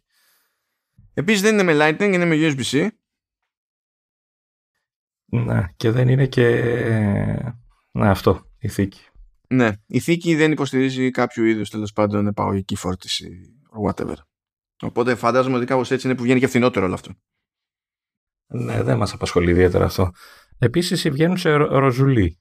Για σένα το λέω αυτό. Ροζομοβουλί. Ε, εντάξει. Αν τα είδες. Κοίτα, ας πω κάτι. Και να ήταν το, το μόνο χρώμα που ευτυχώς δεν είναι. Πάλι με τα σπρωγμένα μπάσα των Beats εγώ δεν είμαι, δεν είμαι φίλος. Έχει πολύ ωραία γκρι από ό,τι βλέπω. Και αυτό το γκρι είναι λίγο αηδία. Θα ψινόμουνα. Γιατί?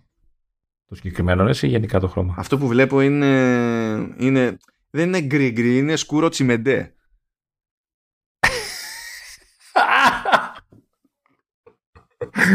Ναι. Ε, όχι ρε, εντάξει, δεν είναι κακό.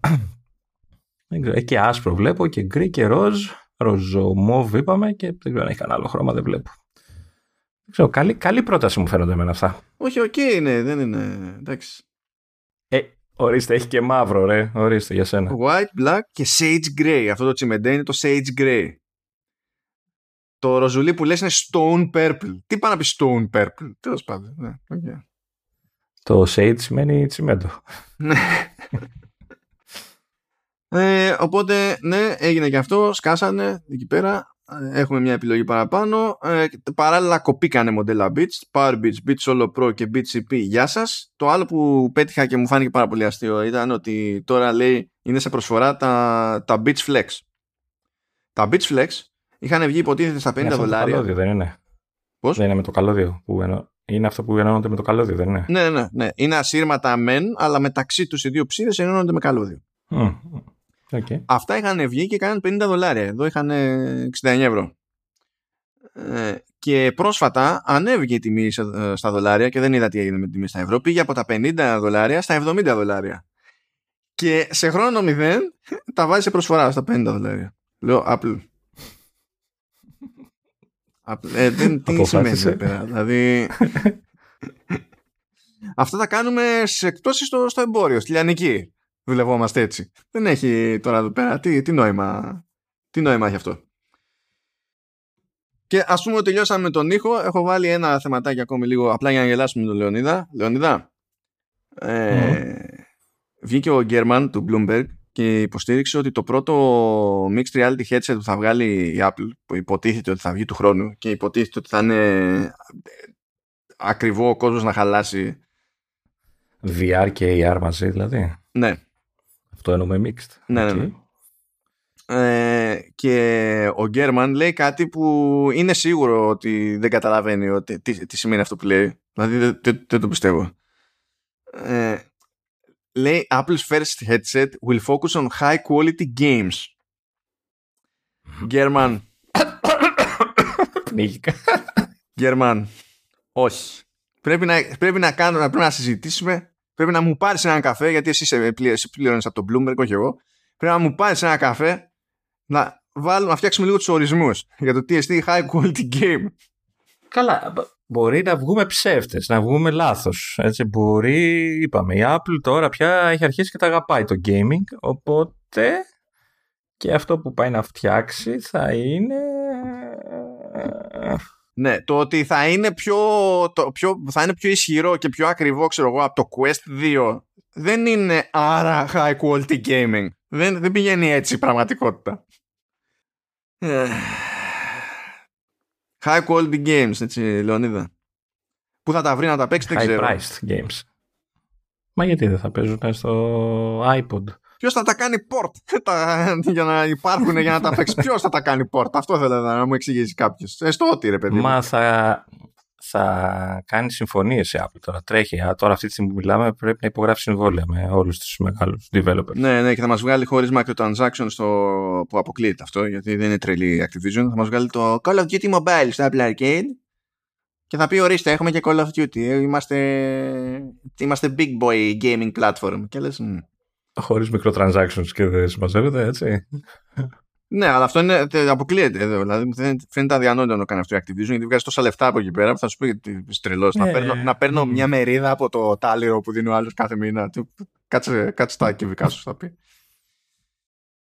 Και τώρα, φίλες και φίλοι, θα πιάσουμε άλλο ένα segment για το οποίο κατάφερε να, να αποσυντονιστεί ο Λεωνίδας. Είναι το, είναι το theme της ημέρας. Λοιπόν, υποτίθεται ότι βγήκε κανονικά το macOS Monterey. Και η σκέψη ήταν να, να πούμε δύο πραγματάκια για το πώς τε, μας έχει κάτσει σε πράγματα που χρησιμοποιούμε εμείς τέλος πάντων ή που έχουμε παρατηρήσει κτλ. Πριν μπούμε σε αυτή τη διαδικασία, κάνουμε ένα γρήγορο πέρασμα για δύο staff. Uh, τα έχουμε ξαναφέρει, αλλά μπορεί να έχουν ξεχαστεί or whatever. Υπάρχουν κάποια πράγματα στο Monterey τα οποία δεν λειτουργούν σε Intel Mac. Και νομίζω ότι όταν το πρωτοπιάσαμε αυτό το θέμα, ήταν και λίγο διαφορετική λίστα. Π.χ. υποτίθεται ότι το live text απαιτούσε Apple Silicon, αλλά μετά η Apple άλλαξε γνώμη και πλέον λειτουργεί και σε Intel. Οπότε... Αυτό βάλε ένα αστερίσκο εδώ. Okay. Να, για το πριν που είπες ότι δεν έχω συντονιστεί. Ναι. Okay. Καλά, ωραία. Ένας αστερίσκος κάπου εκεί. Εντάξει, okay. Στο live text. Okay. Α, αλλά παρόλα αυτά παραμένουν κάποια πραγματάκια που ε, δεν τρέχουν, δεν ισχύουν σε Monterey όταν τρέχει σε Intel Mac. Πρώτον, είναι το portrait mode στο FaceTime που κάνει θόλωμα στο background κτλ. Γιατί φαντάζομαι έχει να κάνει με, το, με τον άι ες πι και όχι με, τη, με, με horsepower, ας το πούμε έτσι, διότι είναι κάτι που συμβαίνει με άλλες εφαρμογές και τρέχει στη σι πι γιου, ξέρω εγώ, οπότε... Και επίσης είναι η καλύτερη κάμερα σε Mac, στα καινούργια μόνο, οπότε...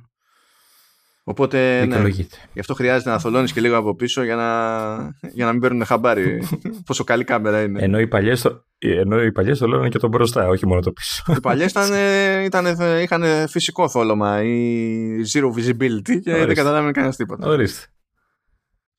Uh, δεν υπάρχει, λέει, τη, η, η, υδρα, η υδρόγεωση διαδραστική στο, στο Maps. Για... Αυτό εξήγησέ μου γιατί δεν υπάρχει. Όχι ότι είναι κάτι χρήσιμο, αλλά δεν καταλαβαίνω για ποιο λόγο. Τόσο πια power hungry αυτό το πράγμα. Δε, δε, δεν ξέρω. Μπορεί απλά να το κάνανε εκεί πέρα, να σου πει σιγά το feature που να το κάνουμε να τρέχει και από εκεί. Απλά παρά... ποιος θα παραπονεθεί. Και πιστεύω ότι γι' αυτό δεν θα παραπονεθεί κανένας. Ναι, αυτό δε, το δέχομαι αυτό. Ε, αυτό που ίσως βγάζει λίγο περισσότερο νόημα, θα, δεν ξέρω. Ε, υποτίθεται ότι σε κάποιες πόλεις υπάρχουν άλλοι χάρτες με πολύ περισσότερη λεπτομέρεια. Ε, είναι, και, είναι όντως εντυπωσιακή η διαφορά, αλλά αυτό ίσως και να είναι ζόρες η τζι πι γιου, ας πούμε, για να μην ήταν αρκετά smooth.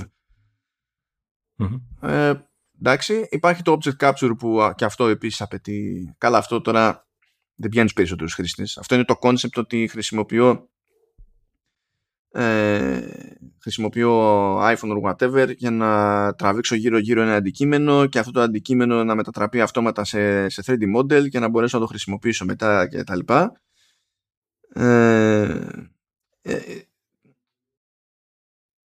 υπάρχει και σε Intel αυτό το πράγμα, αλλά μόνο σε συγκεκριμένα μοντέλα που έχουν τέλος πάντων οπωσδήποτε δεκαέξι γίγα RAM και πάνω και τέσσερα γίγα video RAM και πάνω. Έχει, πιο πολύ έχει να κάνει τώρα αυτό πιστεύω με τη τζι πι γιου, τη διαθέσιμη video RAM και με το bandwidth της RAM που εκεί πέρα το Apple Silicon είναι άλλα ντάλλον σε σχέση με Intel και αυτό θα τους στέει, φαντάζομαι. Μόνο για Apple Silicon επίσης είναι το Siri Text to Speech. Ε, αυτό δεν σημαίνει, δηλαδή... Ε, και καλά έχουμε ένα κομμάτι text και θέλουμε να το κάνουμε speech για να τα, για να τα ακούσουμε. Ε, είναι κάτι που λειτουργεί σε, σε Intel Mac, αλλά έχουν προσθεθεί γλώσσες που λειτουργούν μόνο σε Apple Silicon. Αυτό είναι λίγο awkward. Δηλαδή, απλά κάτω.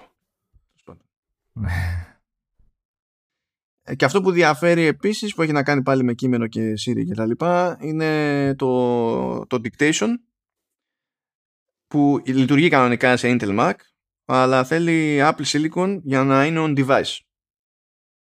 Να μην πηγαίνει mm. μέσω server. Αυτό νομίζω κάτι τέτοια κάνουμε on device, τα κάνει και στα iPhone, το κάνει με τα ναι, καινούργια. Ναι, ναι. Από α δώδεκα mm. και πάνω τα κάνει on device.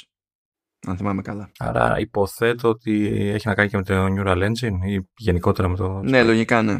Λογικά, ναι. Και αυτά τουλάχιστον από τέτοιου είδους διαφορές. Και ας πούμε τώρα φτάσουμε και στα, στα δικά μας, Λεωνίδα. Πες μας τίποτα, Λεωνίδα. Ναι. Είχες και αστερίσκο μέσα σε όλα.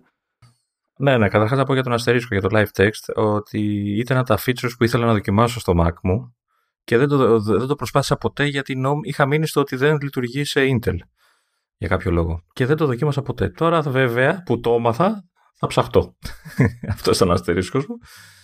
Ε, κατά τα άλλα, να πω ότι μιας και το βάλα εγώ τώρα, ενώ το, το φοράς με λόγω beta για καιρό, ε, έχει μπει σχετικά ανέμακτα, μάλλον ανέμακτα, έτσι, δεν έχω κάποιο χοντρό πρόβλημα και, και το έχω περάσει και στο laptop της εξαετίας και στο Mac Mini του δεκαοκτώ. Ε, μου φαίνεται ok σαν επιδόσεις. Δηλαδή, αυτό που μου λέγες για το ότι σου φαίνονται κάποιες εφαρμογές ότι είναι λίγο πιο snappy και αυτά, δεν το έχω παρατηρήσει ή δεν θέλω να το παρατηρήσω γιατί πολλές φορές νομίζω και μου είναι η ιδέα μου τελικά.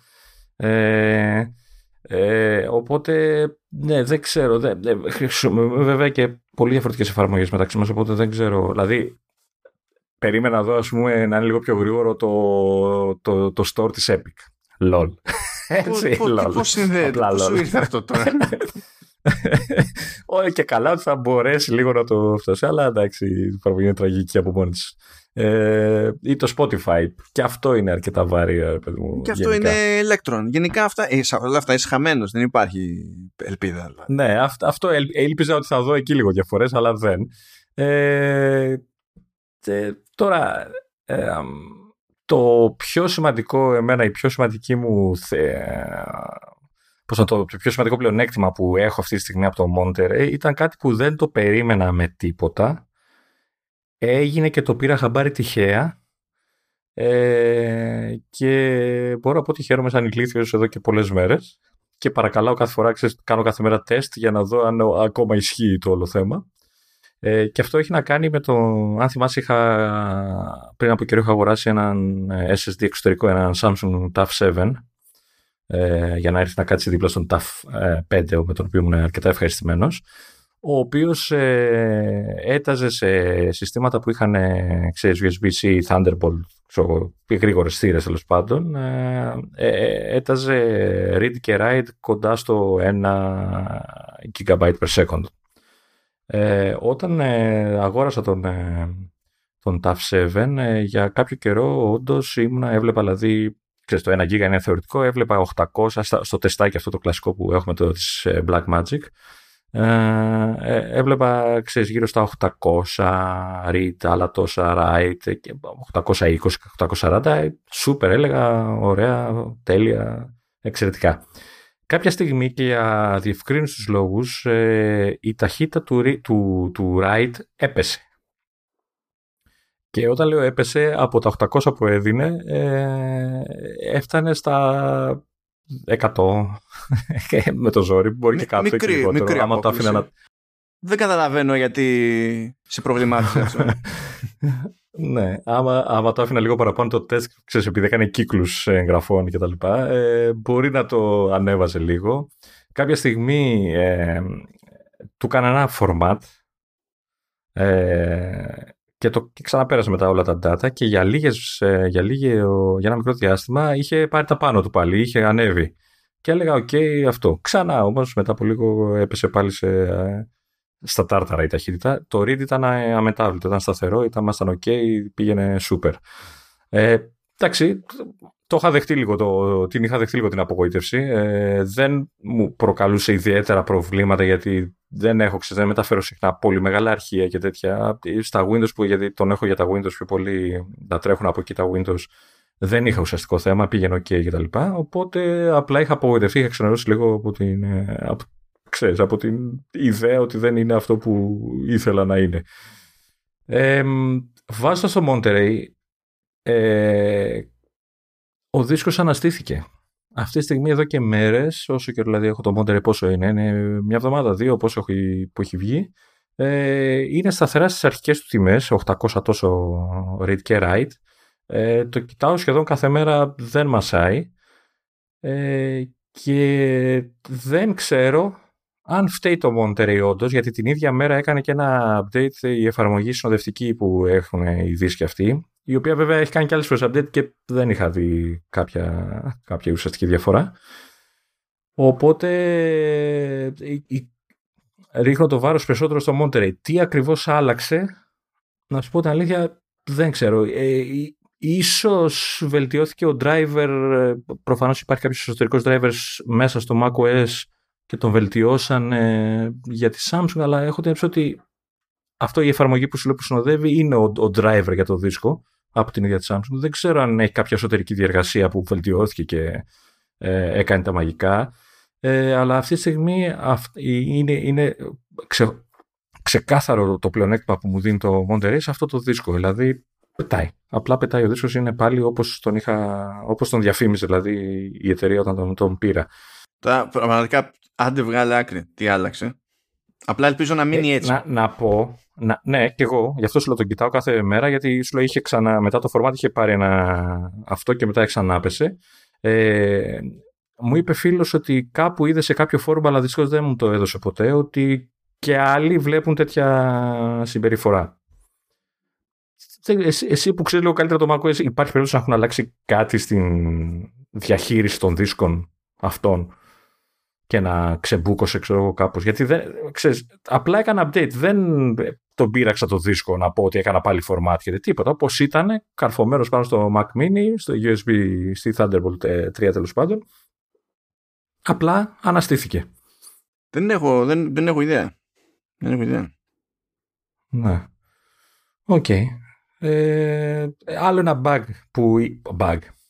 Κουλό πάλι πράγμα που θυμάσαι το είχαμε ξανασυζητήσει, το οποίο διορθώθηκε και αυτό, είναι, θυμάσαι που έμπαινα στο App Store. Εγώ θυμάσαι έχω το, τα, το macOS, τα έχω στα ελληνικά γυρισμένο, και για κάποιο λόγο στο App Store τα shortcuts των διάφορων ε, ξέρεις, επιλογών στα μενού ήταν κάτι κουλά. Δηλαδή ε, μου, μου έλεγες εσύ, ας πούμε, πήγαινε στο, για τις ενημερώσεις εγώ και πάτα Command-R που είναι το refresh παντού στο Mac, έτσι, για να κάνει refresh update, να, ξέρετε, να μην χρειάζεται να, να περιμένεις κτλ. Και, και δεν λειτουργούσε εμένα σε αυτό. Και μια βόλτα στα μενού έδειχνε ότι το αντίστοιχο shortcut σε μένα ήταν ένα command α, ένα κάτι περίεργο. Ναι, το οποίο δεν το, δεν το, δεν το κατα... Δηλαδή κάποιος θα είπε ανανέωση. Ναι, δεν σκεφτόμαστε έτσι, δεν μαθαίνουμε σε διαφορετικές γλώσσες διαφορετικά shortcuts. Δεν θα κάνουμε αυτή την ιστορία. Ξέρω. Ναι, δεν ξέρω. Το θέμα δεν είναι μόνο ότι ήταν διαφορετικό το shortcut, ήταν ότι δεν δούλευε. Yeah. Δηλαδή δεν, δεν έπαιζε. Δηλαδή να έλεγα ότι είναι απλά διαφορετικό, να έλεγα πάει στο καλό, θα το συνηθίσω. Ε, ξαφνικά με το Monterey έχουν ισιώσει τα shortcuts στο App Store, είναι όλα όπως εικάζω, δηλαδή η Command-R, όλα τέλος πάντων, και λειτουργεί κιόλας. Ε, οπότε έχω δύο από τα, ξέρω, αυτά τα bug, τα μικρούλια που αντιμετωπίζεις καθημερινά και έχεις μάθει να ζεις μαζί τους. Έχουν λυθεί ε, ε, σε μένα. Ε, εκεί που θέλω να παίξω λίγο παραπάνω, αλλά όσο είδα ε, έχει ακόμα δουλίτσα το θέμα, είναι με τα shortcuts. Περίμενε, ε, πριν φτάσεις shortcuts, επειδή mm-hmm, έχω ένα, ένα mm-hmm. συμπλήρωμα για αυτό που είπες, ah. το, για την περίπτωση με το okay. App Store. Θέλω να σου πω ότι χαίρομαι που λύθηκε αυτή η χαζομάρα.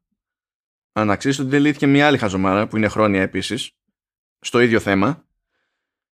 Ε, σκάς, ανοίγεις το, το Mac App Store και είτε θυμάται ότι ήσουν τα τελευταία φορά στο Tab με τα Updates, είτε πας στο Tab με τα Updates. Ναι. Και εκεί πέρα ξέρεις ότι όντως μπορείς να κάνεις Command-R και να κάνεις refresh κτλ. Εκτός από τις φορές που αποφασίζεις το σύστημα ότι δεν ενδιαφέρεται για το ότι πατάς Command-R. Ακόμα και αν πας δηλαδή στο menu bar και, ε, και εκεί που είναι το συγκεκριμένο shortcut, το έχει grayed out και δεν σε αφήνει να το κάνεις. Δεν σε αφήνει να το πατήσεις. Αυτό είναι σε random φάσεις. Σε random φάσεις. Και ξέρεις πώς ξεκολλάει αυτό, Λεωνίδα. Πρέπει να, να ισχύει δύο χρόνια τώρα αυτό. Ε, πηγαίνει σε άλλη καρτέλα του Mac App Store, ξαναπηγαίνει στην καρτέλα Updates και έτσι ξεκολλάει και λειτουργεί το shortcut. Ωραία. Εξαιρετικά. Ε, να σου πω τι άλλο. Έχω παρατηρήσει θεματάκια, αλλά τώρα αυτά μπορεί να είναι και ένα τυχαίο. Δηλαδή, ε, παρατήρησα σήμερα το παρατήρησα αυτό, ε, ότι ήθελα να ανοίξω ένα. Ένα εξελόφυλλο τέλος πάντων. Ήταν Excel, θα το άνοιγα στο Numbers εγώ. Και ήμουνα στο, στο φάκελο, στο παράθυρο του φακέλου με το αρχείο. Το είχα επιλέξει και έκανα το κλασικό command ε, Omicron που είναι για το open κτλ. Α, δεν είναι το. Νόμιζα command Omicron προορισμό σας. Ο Omicron προορισμός. Αχ, τι άκουσα και. Το άχου και έλεγα μόνος μου. Του δεν θυμάμαι την ατάκα πάλι. Ένα αντίστοιχο. Και ήταν στο.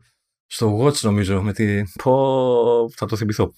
ε, και παρατήρησα λοιπόν ότι ξέρεις, το πάταγα και συνήθως ήταν ε, σχετικά άμεσα. Δηλαδή έβλεπες, κάνει ένα μικρό animation, ένα περίεργο εφεδάκι που σου δείχνει ότι και καλά ανοίγει το αρχείο. Ε, και έβλεπα ότι το πάταγα και δεν τζιτζίναγε. Δεν έκανε τίποτα. Και χρειαζόταν δεύτερο πάτημα και ίσως καμιά φορά ξέρεις, να ξανακάνεις επιλογή του, του αρχείου για να το, κάνει, να το πάρει χαμπάρι. Κάτι που δεν είχα θέμα μέχρι τώρα. Αυτ, τέ, τέτοια χαζά ε, παίζουνε. Ε, τώρα δεν ξέρω. Θε, θε, να, να, να επιστρέψω λίγο στα shortcuts που έλεγα πριν. Ε, ξέρω ότι είναι ακόμα νωρίς. Έτσι είναι, το είχαν πει και οι ίδιοι ότι ξεκινάμε σιγά σιγά κτλ. Ε, εγώ έχω φτιάξει δύο πολύ απλά automator workflows τα οποία τα έχω μετατρέψει σε app και τα έχω στο, σαν εικονίδια στο doc, τα οποία τους ουσιαστικά κάνει το ένα, ε, το πατάω για να ανοίξω κάποιες συγκεκριμένες εφαρμογές που ανοίγω κάθε μέρα για τη δουλειά, δηλαδή mail, Skype, Parallels, όταν ανοίξω όλα μαζί, μην χρειάζεται να πατάω δηλαδή μία-μία τις εφαρμογές. Και έχω άλλο ένα που κάνει το, το ακριβώς αντίστροφο. Κλείνει ό,τι έχω ανοιχτό για να τελειώνω, ξέρω, να κλείσω το μηχάνημα. Ε, ήξερα λοιπόν ότι στα, με τα shortcuts του Mac μπορούσα να κάνω import ε, ό,τι έχεις φτιάξει, ξέρω εγώ, σε, ε, στο Automator, να το κάνεις import, να το έχεις στο, στα shortcuts. Επειδή εγώ τώρα αυτά τα έχω κάνει app, ουσιαστικά, γιατί έχει τέτοια επιλογή το, το Automator, ε, δεν γινόταν κάτι. Και διάβασα τελικά ότι ουσιαστικά αυτό που κάνει import είναι ε, ό,τι έχει φτιάξει ως workflow. Υπάρχει δηλαδή ειδικό. Uh, ειδικός τύπος στο Automator που λες ότι αυτό είναι workflow και το σώζει αντίστοιχα σαν αρχείο. Αναγκάστηκα λοιπόν, ε, αναγκάστηκα, δοκίμασα λοιπόν να έφτιαξα το ίδιο πράγμα σε, και δεν το ως εφαρμογή αλλά ως workflow και ουσιαστικά όντως απλά έκανε ένα drag and drop και το πέρναγε και το πέρασε κατευθείαν στο shortcut. Δυστυχώς δεν αφήνει για την ώρα, τουλάχιστον έτσι κατάλαβα εγώ, ε, το shortcut που έχεις φτιάξει, όποιο και αν είναι αυτό, να το τραβήξεις και να το βάλεις στο dock ως εικονίδιο δίπλα στα υπόλοιπα, ώστε να το πατάς από εκεί, γιατί ξέρω, έχεις συνηθίσει να το κάνεις εσύ, όπως έχω συνηθίσει εγώ να το κάνω. Ε, οι επιλογές που σου δίνει είναι είτε στο menu bar, σε ένα μικρό εικονίδιάκι απάνω και σου ανοίγει ένα μενού με τα όποια shortcuts έχεις πει να είναι εκεί, ε, ή αν είναι κάποιο ειδικό shortcut για το Finder, ε, ξέρεις, να μπεις στις υπηρεσίες που λέμε κτλ. Ναι, και, και, και μπορείς να το κάνεις και quick action, υποτίθεται. Ναι, αυτό. Ε, δεν, ε, έχει και με, να ορίσεις κάποιο shortcut. Αυτό δεν ξέρω αν θα το δοκιμάσω να δω, να βρω ένα shortcut να το θυμάμαι καταρχάς. Εννοείς keyboard shortcut. Keyboard shortcut, ναι. Για το shortcut. ε, αυτά, αυτά, αυτά ήταν κάποια θεματάκια. Δηλαδή το, τα, τα shortcuts είναι... Δηλαδή, έχω στο μυαλό μου, θυμάσαι σου λέγα από παλιά, ότι θέλω να ψάξω να βρω, να, να λύσω ένα... Όχι πρόβλημα, να, να διευκολύνω τη ζωή μου με μια ενέργεια που κάνω πολύ συχνά όταν δουλεύω, που είναι το φιλτράρισμα όταν, ε, σε ένα φάκελο για να βρω συγκεκριμένο τύπο αρχεία και τα λοιπά, και να κάνω ένα καθάρισμα, να πετάξω αυτά που δεν θέλω και να μείνουν αυτά που θέλω και τα λοιπά. Το οποίο είχε έναν συγκεκριμένο περιορισμό, τον, ε, ο οποίος δυστυχώς στα shortcuts, όσο προσπάθησα να δω, δεν κατάφερα να κάνω ούτε τα βασικά. Δεν ξέρω, εντάξει, είμαι και εγώ, δεν, δεν ξέρω, πρέπει να ψαχτώ. Αλλά είδα ότι κιόλας ότι τα, το, το αντίστοιχο φιλτράρισμα των shortcuts δεν έχει όλες τις επιλογές, Ε, ξέρεις, όλες τα conditions, ας πούμε, που έχει η σύνθετη αναζήτηση του Finder. Οπότε έχω τέτοια ζητήματα. Αυτά είναι πολύ εξειδικευμένα. Ε, τώρα, από καινούριες ε, λειτουργίες, ε, δοκίμασα με επιτυχία, μπορώ να πω, το, το AirPlay. Ε, εντάξει, δεν είναι κάποια λειτουργία που χρησιμεύει full. Απ' την άλλη, δεν είναι, και μια, ε, είναι μια λειτουργία που δεν ξέρω γιατί δεν υπήρχε τόσο καιρό, έτσι. Ουσιαστικά τι γίνεται, σου επιτρέπει πλέον ε, να στείλεις το, ξέρω, το βίντεο ξέρω, που βλέπεις, την ταινία που βλέπεις στο iPad ε, ή στο iPhone, να τη στείλεις όπως άστειλες το αντίστοιχο στο Apple τι βι, το, τη συσκευή εννοώ, για να τη δεις στην τηλεόραση, να το στείλεις στο Mac και να το βλέπεις από το Mac. Ή αντίστοιχα να, τη μουσική που ακούς να, να τη στείλεις στο Mac, να ακούς από τα ηχεία του Mac ή αν έχεις κάποια συνδεδεμένα ηχεία προφανώς να τα ακούς από εκεί. Ε, και ταυτόχρονα μπορείς να σου, σου δίνει δυνατότητα να κάνεις και mirror την εικόνα του, του iPad ή του iPhone στο, στο Mac. Ε, τα έκανα όλα αυτά πλην της μουσικής, ε, όντως έκανα stream ε, μουσική, ε, ταινίας μια χαρά. Το, το mirroring ε, παρατήρησα ότι έχει ελα, λιγότερο ίσως lag από το Apple τι βι. Βέβαια το Apple τι βι είναι το παλιό, οπότε μπορεί να φταίει και αυτό. Ε, και ήταν ok, δηλαδή Ε, έβαλα iPhone, ε, γύρναγε η οθόνη όταν ήταν οριζόντια η εφαρμογή, έκανε full screen, αλλιώς ήταν αυτό το κατακόρυφο το, το έκτρωμα ε, και γενικά ήταν ε, ok η φάση. Ε, τι άλλο δοκίμασα, ε, εντάξει, έχουμε ξενερώσει όλοι γιατί δεν υπάρχει το Universal Control, το περιμέναμε όλοι, αυτό εντάξει. Ναι, έχει αρχίσει και Sky στη, στην επόμενη beta, αλλά θα δούμε. Αυτή, αυτή, αυτή η beta που με διέλυσε, ε, αυτή... Ε, βγήκε γιατί λέγανε ότι δεν υπάρχει ούτε σε αυτή την πέτα, γι' αυτό το, το ρωτάω. Ε, τι άλλο είδα. Α, ναι, ε, είδες, με όλα τα σοβαρά δεν μ' άφησες να πήγα να ξεχάσω το, το καλύτερο feature που έχει βγει σε macOS τα τελευταία σαράντα χρόνια. Πόσα είναι το macOS, ναι, είναι το καλύτερο feature ever. Ever όμως, έτσι, δηλαδή το... Ναι, ναι, δηλαδή είναι το πιο χρήσιμο. Τελειά κρατηθείτε. ε, Καταρχάς, πες μου, από τότε που το είπα, αν το έχεις δοκιμάσει. Ο, το, το έβαλα. Είχα, έβγαλα το αιώνιο pixel art που έχω, που είναι από τα πιο πετυχημένα πράγματα που μου έχει πασάρει ποτέ ο Βασίλης ο Γιώργος Κακόπουλος, και έ, έβαλα αυτό για να...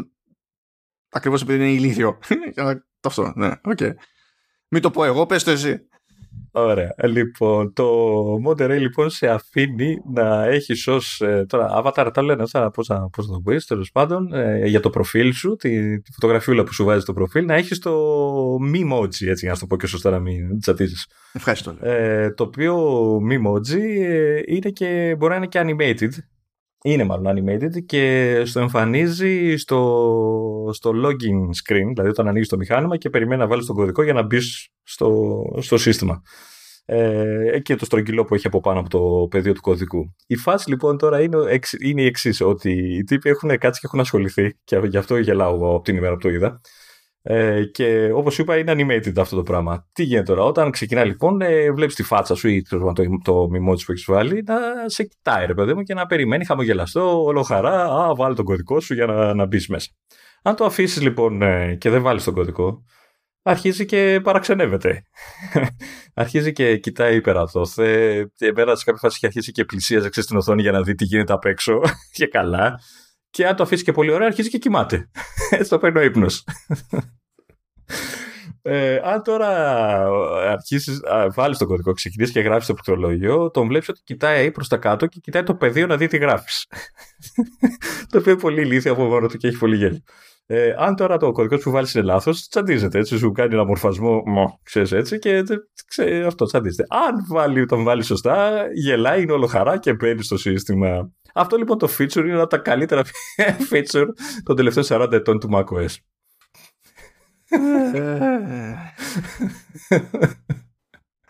Οπότε είναι η σειρά μου, ε. ε ναι, τι, ε, να, να πω και για το πριν τελειώ, να πω και για το wallpaper. Α, εκεί έχω βρει και bug εγώ. Ε, για τα καινούργια wallpaper, το, ειδικά το mauve που, που μου αρέσει πολύ. Bug στο wallpaper. Έχω βρει, κοίτα δεις, έχω βάλει αυτό το mauve που είναι ένα αφηρημένο περίεργο, έτσι κάνει κάτι περίεργες διαβαθμίσεις ε, του mauve, ε, το οποίο είναι πολύ ωραίο, πολύ ωραίο χρώμα, πολύ ωραίο κτλ. Ε, και αυτό είναι όπως όλα τα, τα τελευταία wallpaper που είναι, αλλάζει, ξέρεις, απο, αποχρώσεις με το αν είσαι σε dark mode, αν είναι νυχτώνει και τέτοια. Ε, υπάρχουν φορές που δεν το κάνει. Δηλαδή και την πρώτη φορά που το έβαλα, ξέρεις, έπαιζα με το dark mode και το light mode για να δω τις αναλλαγές και δεν άλλαζε, γιατί έχει ένα βασικό σημείο που είναι το πρωί υποτίθεται προς το λευκό και μετά το σκουραίνει και το κάνει πιο σκούρο move. Ε, τώρα εδώ που είμαι, που είμαι στο, στο laptop, για να δω, ε, όντως σωστά το έχει κάνει σε dark version. Ε, το πρωί που έπαιζα πάλι με το αυτό, απλά δυνατούσε να το, το αρνιόταν να αλλάξει το wallpaper σε dark. Δεν ξέρω γιατί. Αυτά. Ναι, δεν ξέρω εγώ τι να σου πω. Ελπίζω τουλάχιστον να μην είχες το... Δηλαδή, κάτσε, ε, δεν γύριζες όλο το λειτουργικό από dark σε... Ναι, σε ναι, ναι. ναι. Ε, πατούσα το εικονιδιάκι, ξέρεις το... Και είχες ενεργό το να αλλάζει αυτόματα... Ε, υποτίθεται ότι δεν... Ναι, δεν έχω κάνει κάτι σε αυτό. Υποτίθεται αυτό μπαίνει... Είναι dynamic, μπαίνει έτσι.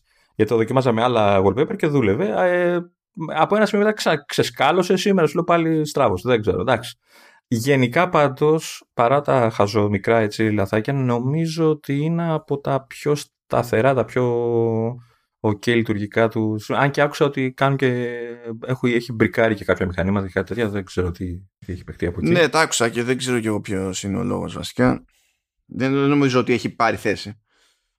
Ε, έχω την εντύπωση ότι ε, είναι ok κυρίως γιατί δεν είναι κάτι, δεν είναι, ξέρεις, ε, το super wow update, δηλαδή δεν έχει πολύ μεγάλη διαφορά από το Big Sur. Δηλαδή απλά πήραν το Big Sur, κρατήσαν τα στοιχεία και βελτιώσαν και σταθεροποίησαν πραγματάκια που δεν δουλεύουν καλά σε αυτό. Ε, δηλαδή το βήμα που έγινε δεν είναι τόσο μεγάλο όσο ήταν, ξέρω, όταν έγινε το, το full upgrade στο, στο γιου άι κτλ. Όχι, είναι πιο μαζεμένη. Είναι πιο μαζεμένη η χρονιά. Οπότε τους έδωσε την ευκαιρία να είναι πιο σταθερό. Πάντως, ξέρω ότι όσο αυτό το, όσο το χρησιμοποιώ, Ε, νομίζω είμαι οκ, okay, δηλαδή είναι αρκετά σταθερό. Είναι, είναι και δεν το περίμενα κιόλας ότι είναι και αρκετά καλό και στο laptop. Που έλεγα ότι θα, ξέρεις, λίγο θα αρχίσει να με βαράει αυτό το laptop. Ε, μια χαρά. Δεν έχει θέμα. Ε, με αυτό το τελευταίο που είπες σαν αφορμή, να πω εγώ το κλασικό μου το, το παραμύθι, το λέω τόσο καιρό που φαίνονταν και από τις πέτα τέλος πάντων, ότι γενικά για μένα, ασχέτως από bugs, έτσι, από άποψη α, α, απόδοσης, έτσι, ε, είναι, είναι πιο optimized σε μένα. Ε, το mail αντιδρά πιο γρήγορα, πιο σβέλτα, το, αν και τέλος πάντων έχει αποκτήσει και κάτι καινούργια bugs το, αλλά τουλάχιστον όταν είναι να κάνει αυτό που θέλει να κάνει είναι πιο γρήγορο. Ε, το, το Reminders είναι λιγότερο δύστροπο. Πατούσα tab και δεν ήξερα τι θα συμβεί προηγουμένως. Τώρα μπορεί και να συμβεί αυτό που εννοούσα. ε, ε, το, το, το Notes είναι πιο σβέλτο. Το Calendar είναι πιο σβέλτο. Το, ε, το Podcast ε, ε, είναι, είναι πιο σβέλτο. Το Music εξακολουθεί και είναι τραγούδια. Ε, είναι, αλλά γενικά, αυτό παιδί, δεν το καταλαβαίνω γιατί το κάνουν όμως. Γιατί είναι τόσο τραγωδιά το music. Κοίτα, το podcast είναι κατάλληλο. Το music είναι από ό,τι έχει μείνει από το iTunes. Νομίζω αυτό μας τρώει.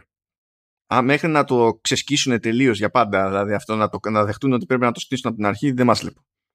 Δηλαδή, έχω, δε, δεν μπορώ άλλο να κάνω. Είναι, είναι πενήντα πενήντα. Κάνει search στο, στο music app σε Mac και δεν ξέρεις αν θα ενδιαφερθεί ότι έβαλες κάποιο search term και πάτησες enter. Ενώ έχει βελτιωθεί το search αυτή τη φορά και την ώρα που γράφεις έχει ένα drop down, ένα, βγάζει ένα πλαίσιο που σου βγάζει συγκεκριμένες προτάσεις για να πας σε κάποιο αποτέλεσμα με τη μία, και αυτό είναι βελτίωση. Ενώ πριν το μόνο που μπορείς να κάνεις ήταν να γράψεις όλο τον όρο, να πατήσεις enter και μετά έμπαινες στη διαδικασία το σύστημα να ψάξεις οτιδήποτε. Τώρα έχει αυτό, οκ. Okay. Αλλά και πάλι άμα πατήσεις enter μπορεί να μπει το σύστημα και τι με νοιάζει που πάτησες enter. Και μένεις στην οθόνη που σου δείχνει και καλά παλαιότερα search και τα λοιπά, και μετά δεν είναι ξαναπατάω enter και κάνει το search. Σου λέει όχι αγοράκι, ή πρέπει να αλλάξεις tab και να ξαναέρθεις μετά στο search, ε, ή πρέπει να ξεκινήσεις τελείως άλλη αναζήτηση με άλλον όρο, άλλο search term, να ξεκολλήσω και μετά να ξαναδοκιμάσω το προηγούμενο που θα έχω ξεκολλήσει και να σου κάνω τη χάρη. Αυτό με τρελαίνει, την πάλευω. Δηλαδή δεν την πάλευω. Αλλά σε εφαρμογές που είχα θέμα, ρε παιδί μου, ως προς την ταχύτητα απόκρισης και τα λοιπά, ε, είχα θέμα όλη την προηγούμενη, όλη την περασμένη χρονιά. Τώρα δεν έχω θέμα. Ακόμη και ο Safari δηλαδή, ε, είναι λιγότερο βαρύ σαν συμπεριφορά στο σύστημά μου σε σχέση με, με πριν. Και εντάξει πες, δεν χρησιμοποιούν όλοι οι Reminders, δεν χρησιμοποιούν όλοι οι Notes, αλλά άμα έχεις Mac, είναι λίγο προβλεπέ να χρησιμοποιείς Safari, ακόμη και αν χρησιμοποιείς και κάτι άλλο. Είναι λίγο σημαντική εφαρμογή, που άμα δεν ήταν έτσι δεν θα είχε γίνει και όλη η σφαγή όταν πήγανε και πειράξανε το γιου άι. Και μιας και είπα για Safari, έχω να πω ότι εγώ, το, εγώ χρησιμοποιώ το νέο το γιου άι, ε, παρότι ε, δηλαδή ίσιοσε το παλιό γιου άι πριν, έτσι όπως ήταν. Το είχαμε κάνει συζήτηση που τα tabs δεν δείχνανε αρκετά tabs και που γύρναγε λίγο το μυαλό, τρώγα την μπέρδεμα. Ε, τώρα το έχουν φτιάξει όλο αυτό. Ε, εγώ τώρα προτιμ, προτιμώ. Έχω καταλήξει με το νεότερο interface που στην ουσία τρώει λιγότερο χώρο για τα, για τα tabs. Γιατί απλά είναι ψυχάκι και εγώ, να, να έχω όσο λιγότερο χώρο γίνεται σε γιου άι elements. Το έχουμε ξαναπεί, το έχω ξαναπεί στο Leonidas εδώ στο, στο Command Us, ότι είμαι ο τύπος που βγάζει εικονίδια από το Finder. Δεν έχει. Τι, δηλαδή ανοίγω, αν, ανοίγω Finder window. Και δεν σας κάνω πλάκα. Δηλαδή τώρα άνοιξα το φάκελο που έχει downloads. Και εκεί στο, στο toolbar έχει. Α, αριστερά που είναι, εντάξει, είναι στην κάθετη στήλη που έχει τα τρία πλήκτρα για, το, για να κουμαντάρεις τις διαστάσεις του. Να κάνεις minimize και τα λοιπά. Και zoom και ιστορίες. Οκ, okay, μπράβο. Δίπλα έχει το folder name, downloads. Μετά κενό. Και στο τέλος έχει το search field. Ε, είμαι τέτοιος. Είμαι τέτοιος. Γι' αυτό μου φαίνεται λογικό να γλιτώσω χώρο από το Safari. Και τώρα μου γλιτώσανε λίγο εκεί που είχα θέμα με το ότι δεν βλέπω τον τίτλο της σελίδας και τα λοιπά. Τώρα όταν κάνεις hover πάνω από το, από το address bar, σου πετάει ένα πλαίσιο που σου δείχνει τον τίτλο. Δεν είναι καλύτερη λύση, αλλά τέλος πάντων υπάρχει λύση πλέον. Εντάξει. Ε, εμένα, εμένα με χάλασε λίγο γιατί εγώ το άφησα επειδή το γυ... ε, τώρα πετα... επειδή έγινε καταγραφή. Το default είναι το παλιό. Το άφησα. Ε, με, με, μου λείπει, ας το πούμε έτσι. Ε, η επιλογή που σου δίνει το καινούριο να χρωματίζει, ξέρεις, ανάλογα με τη σελίδα να χρωματίζεται το, η μπάρα από πάνω. Ναι, αυτό, το για κάποιο, αυτό για κάποιο λόγο. Αυτό το έχουν πλέον σαν επιλογή, αλλά μόνο με το, νέο, με το νέο layout. Ναι. Με το παλιό layout δεν το έχουν σαν επιλογή καθόλου. που θα μπορούσαν να το κρατήσουν, που έχει πιο μεγάλη μπάρα και θα, θα θες να εξαφανίζεται, ας το πούμε εισαγωγικά, όλο αυτό το πράγμα. Ε, και κυρίως δεν καταλαβαίνω για ποιο λόγο το έχουν αποκλειστικά στο νέο look, αλλά εντάξει, okay. Φαντάζομαι επειδή το χρώμα μπορεί να είναι διαφορετικό σε, από tab σε tab και ίσως να το... το δεν, δεν ξέρω τώρα πώς θα τους κάθονταν. Τέλος πάντων, ναι, οκ. Okay. Αυτό που χρησιμοποιώ εδώ και καιρό και έτσι και εξαφανιστεί για κάποιο λόγο θα τιλτάρω είναι τα tab groups. Ε, τα χρησιμοποιώ καθημερινά τα tab groups. Το έχω ξανασχολιάσει εδώ και τότε είχα πει ότι θα ήθελα όταν μεταπηδώ από tab group σε tab group να κάνει και μια κίνηση, να, κάνει, να τα έχει κάνει κατά περιόδους refresh ή να κάνει refresh επιτόπου, διότι διαφορετικά σου δείχνει ότι έχει κρατήσει στη, από την προηγούμενη. Ε, και οκ, okay, αλλά το ότι έχω ένα μάτσο στάνταρ προορισμούς και τους έχω χωρισμένους σε ομάδες κτλ. Ε, με, με, εξυπηρετεί, με εξυπηρετεί πάρα πολύ, καθώς και το ότι τα tab groups αυτά συγχρονίζονται σε άλλες συσκευές, σε άλλους Mac, σε άλλα iPhone, σε άλλα iPad κτλ. Και είναι εκεί, ready. Τώρα για να γίνει όλο αυτό και να λειτουργήσει, ε, θυσιάστηκε λίγο η κατάσταση στο, στο sidebar και... θέλει οπωσδήποτε μια κίνηση παραπάνω για να πάμε σε bookmarks και reading list σε σχέση με πριν. Αυτό είναι λίγο περίεργο, εντάξει. Αλλά τέλος πάντων, ε, έχω ακούσει ένα παράπονο λίγο για tab groups με το οποίο διαφωνώ και θέλω να το σχολιάσω. Λέει ρε παιδί μου ότι όταν είσαι σε ένα tab group το οποίο δεν είναι το default, αυτό που, στο οποίο απλά έχεις ανοίξει ένα καινούργιο παράθυρο και δεν έχει τίποτα μέσα. Και αυτό το ονομάζει, ξέρω εγώ, το tab group, ε, ανάλογα με το πόσα tabs έχεις ανοιχτά. Αλλά δεν είναι, ξέρει ότι δεν είναι κάτι συγκεκριμένο που το έχεις ονομάσει κάπως κτλ. Είναι ένα tab group για όλα τα υπόλοιπα πέρα από τα tab groups που έχεις φτιάξει. Α, αν γυρίσω σε κάποιο tab group που το έχω ονομάσει και πατήσω κάπου αλλού ένα link, όχι στο Safari, κάπου αλλού, και είναι αυτό το link να ανοίξει ένα παράθυρο. Ε, τότε δεν πηγαίνει να μου το ανοίξει ως tab στο tab group που είμαι, αλλά μου ανοίγει άλλο παράθυρο Safari. Και αυτό άκουσα ότι είναι ενοχλητικό για μερικούς, αλλά και, ε, α, δεν έβλεπα και απορία για το γιατί να το κάνει αυτό η Apple. Ε, εγώ συμφωνώ με το κάνει αυτό η Apple, διότι όταν είμαι σε συγκεκριμένο tab group που έχω συγκεκριμένα πράγματα μέσα, και πατήσω κάποιο link σε κάποια άλλη εφαρμογή και ανοίξει κάποια σελίδα, δεν είναι αυτονόητο ότι εγώ θέλω αυτό, αυτή η σελίδα να μπει σε αυτό το tag group. Οπότε μπορώ να ανοίξω το, το παράθυρο αυτό, να έχω και το άλλο παράθυρο του Safari ανοιχτό, και άμα θέλω να κλείσω τη σελίδα και το παράθυρο αυτό να μην αλλάζει, να μην επηρεάζει το τι γίνεται με το tag group που έχω ξεχωριστά. Και προσωπικά το προτιμώ έτσι. Φαίνεται λίγο περίεργο σε πρώτη φάση αν έχει συνηθίσει κάποιος όλα να πηγαίνουν και να ανοίγουν σε νέο tab, το καταλαβαίνω. Αλλά μου φαίνεται ότι ήταν λογική κίνηση για να μην σου χαλάει το τι είναι πού, ποια είναι η ομαδοποίηση, ξέρω εγώ, σε κάθε περίπτωση. Ναι. Α, αλλά σε κάθε, όπως και να έχει, δηλώνω φαν.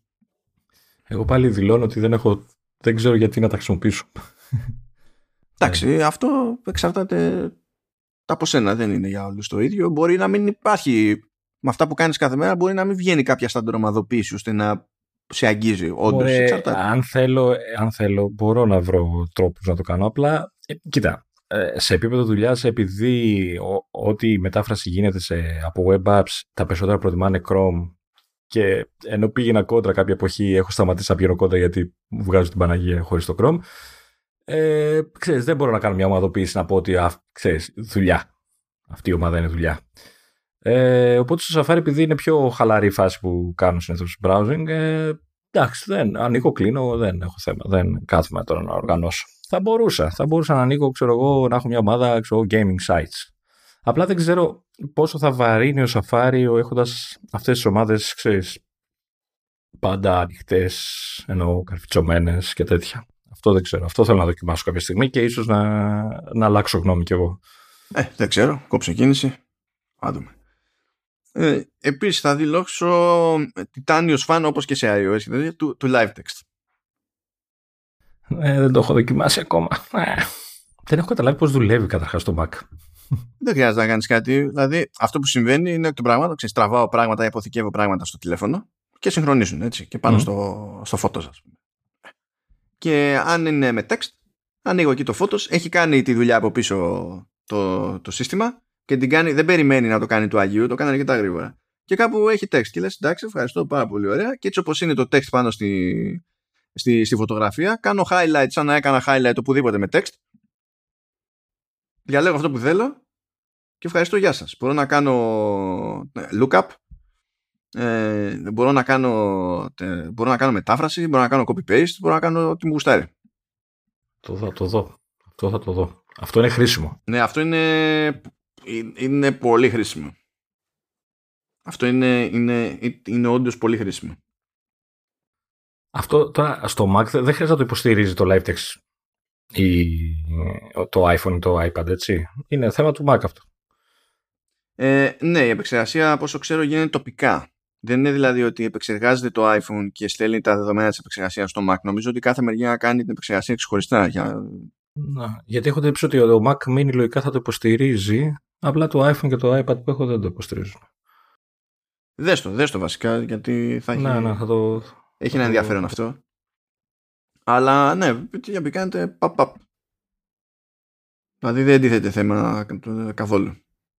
Ε... Είδε, είδες, ε, δεν ξέρω αν παρατήρησες, ε, ότι έχουν αλλάξει το γιου άι στο, στη φάση με τις οθόνες. Έχουν πειράξει, έχουν κάνει έτσι λίγο πιο ποινικά τα εικονιδιάκια. Αυτό που έχεις τα, όταν έχεις εξωτερική οθόνη που σου έχει ξέρεις, τα τετραγωνάκια που λες ότι αυτή η οθόνη είναι εξωτερική και η άλλη που είναι δεύτερη, ξέρω ότι βάζεις δεξιά-αριστερά από κάτω και τέτοια, που είχε μια λευκή γραμμή και λες. Ότι... Άρα, άρα λες στα, στα system preferences, στο display. Ναι, ναι, ναι, ναι αυτό. Okay. Ναι, έχουν αλλάξει, το έχουν κάνει πιο design out, πιο έτσι, έχουν βάλει πιο ωραία γραφικούλια. Ε, βασικά αυτό δεν το είχα ανοίξει καθόλου γιατί έτσι κι αλλιώς δεν έχω. Ναι. Εκεί που ήταν ένα απλό γαλά, μπλε τετράγωνο η κάθε οθόνη, τώρα είναι πιο οθόνη, ας το πούμε, είναι πιο ωραίο το, το glyph, ρε παιδί, το εικονίδιο. Οκ, okay. Εντάξει. Ε, τι, άλλο, τι άλλο έχουμε εδώ πέρα που να μου κάνει κλικ. Εντάξει. Ε, notes και reminders με tags. Αυτό σου έκανε κλικ από παλιά. Και στο iPhone και στο ah, iPhone. Αχ, Χριστουλίνο. Χριστουλίνο. Το, το Quick Note. Το Quick Note σε Mac είναι λίγο μάπα. Είναι λίγο μάπα, λες, ε. Πρώτα απ' όλα, είναι κάτι που λειτουργεί ως hot corner και μπορεί κάποιος, αν θέλει, να, είναι, να σκάει από άλλη γωνία. Γιατί πας στον κέρσορα και βγάζει ένα πλαισιάκι μικρό και αν το πατήσεις, ανοίγει Quick Note. Ε, μπορείς από τις ρυθμίσεις στο σύστημα, να, όπως θα έφτιαχνες οποιοδήποτε hot corner, να πας και να πεις ότι εγώ δεν θέλω το Quick Note να λειτουργεί εκεί, θέλω στην άλλη γωνία. Ή θέλω να λειτουργεί σε όλες τις γωνίες. Μπορείς να πας και να το κάνεις αυτό. Ναι. Το ναι. θέμα είναι ότι όταν φτιάχνω ένα Quick Note, ε, έφτιαξα ένα. Οκ. Okay. Και το βλέπω, το έχει αποδικεύσει στην εφαρμογή. Τα αποθηκεύει σε ξεχωριστή κατηγορία που τη λέει Quick Notes και η προσδοκία του συστήματος είναι ότι κάποια στιγμή θα το πάρω αυτό το Quick Note από την κατηγορία αυτή και θα το βάλω σε κάποιο folder ξεχωριστά. Του στυλ έκανα μια ξεπέτα, αλλά κάποια στιγμή mm. θα κάνω αρχιοθέτηση, ας πούμε. Ε, ή κάποια ταξινόμηση άλλη. Και αυτό που έχω πάθει πολλές φορές είναι ότι πάω να ανοίξω νέο Quick Note και πηγαίνει και μου ξανανοίγει το προηγούμενο Quick Note. Αλλά εγώ ήθελα νέο Quick ναι. Note. Αυτό νομίζω παίζει και, στα, και στο iPad. Και στο... Δεν είμαι σίγουρος. Δεν ξέρω, εσύ θα το δεις. Και με ενοχλεί δηλαδή αυτό το, το πράγμα, όπως ε, ε, έχει τώρα εντάξει, τώρα δεν είναι και πολύ τούμπανο υποστήριξη ακόμα από εφαρμογές. Δηλαδή πρόσφατα έκανε ένα update το GoodLinks που χρησιμοποιώ πάρα πολύ και υποστηρίζει το Quick Note, αλλά τι σημαίνει αυτό? Σημαίνει ότι όταν θα ανοίξω το Quick Note ε, πρέπει να πατήσω ένα πλήκτρο που είναι για το να κάνω attach και εκεί μου βγάζει κάποια links που προέρχονται από εφαρμογές που υποστηρίζουν Quick Note και αν είναι κάποιο που θέλω από αυτά βγάζει κουμπάκι δίπλα add link και το πετάει όντως το συγκεκριμένο Quick Note, ας πούμε. Αυτό το interface τώρα είναι λίγο, δεν είναι παράλογο, αλλά είναι και λίγο κρυφό, ξέρω εγώ. Αυτό που θα ήθελα θα ήταν όταν υποστηρίζει, όπως θα πάω στη Safari και θα κάνω highlight ένα κομμάτι από κείμενο και θα το πετάξω στο Quick Note και εκεί τι θα κάνει? Θα έχει το, το quote και το link και όταν θα πατήσω αυτό το, το link από εκεί πέρα θα με πάει στη σελίδα στο Safari και μέσα στο Safari θα βλέπω το highlight που είχα κάνει. Θα ήθελα να είναι πιο ευρύ αυτή η υποστήριξη. π.χ. να το, να το έκανα στο GoodLinks. Να μπορούσα να πάω μέσα στο GoodLinks, να κάνω highlight και αυτό να το πετάξει σε QuickNote. Κάτι πάει να γίνει με το QuickNote ως concept, αλλά δεν νομίζω ότι είμαστε εκεί που πρέπει σε πρώτη φάση. Ε, ε, εγώ να πω ότι έχω θέμα γιατί το hot corner που είναι το κάτω δεξιά, το default, το έχω ορίσει αλλού, οπότε δεν δουλεύει. Ε, και να πω ότι αυτό που είναι θετικό σχετικά είναι ότι μπορείς να το ενεργοποιήσεις και με keyboard shortcut. Ναι, είναι καλά. Το function, function Q. Το κακό είναι ότι αυτό σε μένα τουλάχιστον λειτουργεί μόνο όταν είναι γυρισμένο το πληκτρολόγιο στα αγγλικά. Yay, οπότε, πανέξινο, πανέξινο. Ναι, δεν ξέρω αν θα φτιαχτεί αυτό. Για να, για, για να πω το κομμάτι μου όμως, λέω για tags και αντίστοιχα span folders και, και τα λοιπά. Ε, λειτουργούν με τον ίδιο τρόπο και στο, και στο Notes και στο Reminders. Μπορεί κάποιος να πάει να γράψει την ψύχρα κάπου, να βάλει ένα tag.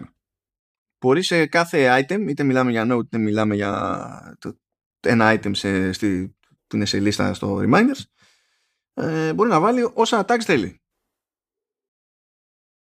Και εκτός του ότι μετά μπορεί να φιλτράρει και να πει δείξε μου όλα τα items που έχουν αυτό το tag, μπορεί να φτιάξει και smart folders με βάση τα tags. Τι σημαίνει αυτό? Μπορείς να πεις ότι κοίτα, εγώ θέλω να μου, βγα... να μου κάνεις μια ομαδοποίηση με όλα τα notes που έχουν τα hit tags. Αλλά τι εννοεί ο ποιητής εκεί? Δεν είναι, ε, πρέπει το, το κάθε note να τα έχει όλα τα tags που θα ορίσω. Αν θέλω να μου βγάλει κάτι που έχει μόνο συγκεκριμένο tag, τότε στην ουσία διαλέγω μόνο ένα tag. Αλλά αν θέλω, ε, πώς να το πω, έτσι όπως εγώ το, το χρησιμοποιώ ήδη, ε, στην ουσία σε οτιδήποτε έχει να κάνει με halftone, βάζω ένα hashtag που είναι halftone. Πράγμα που σημαίνει ότι αν θέλω με κάποιο τρόπο να δω οτιδήποτε note έχω για halftone, ε, παπ, το πατάω και μου τα βγάζει στο, στο έτσι.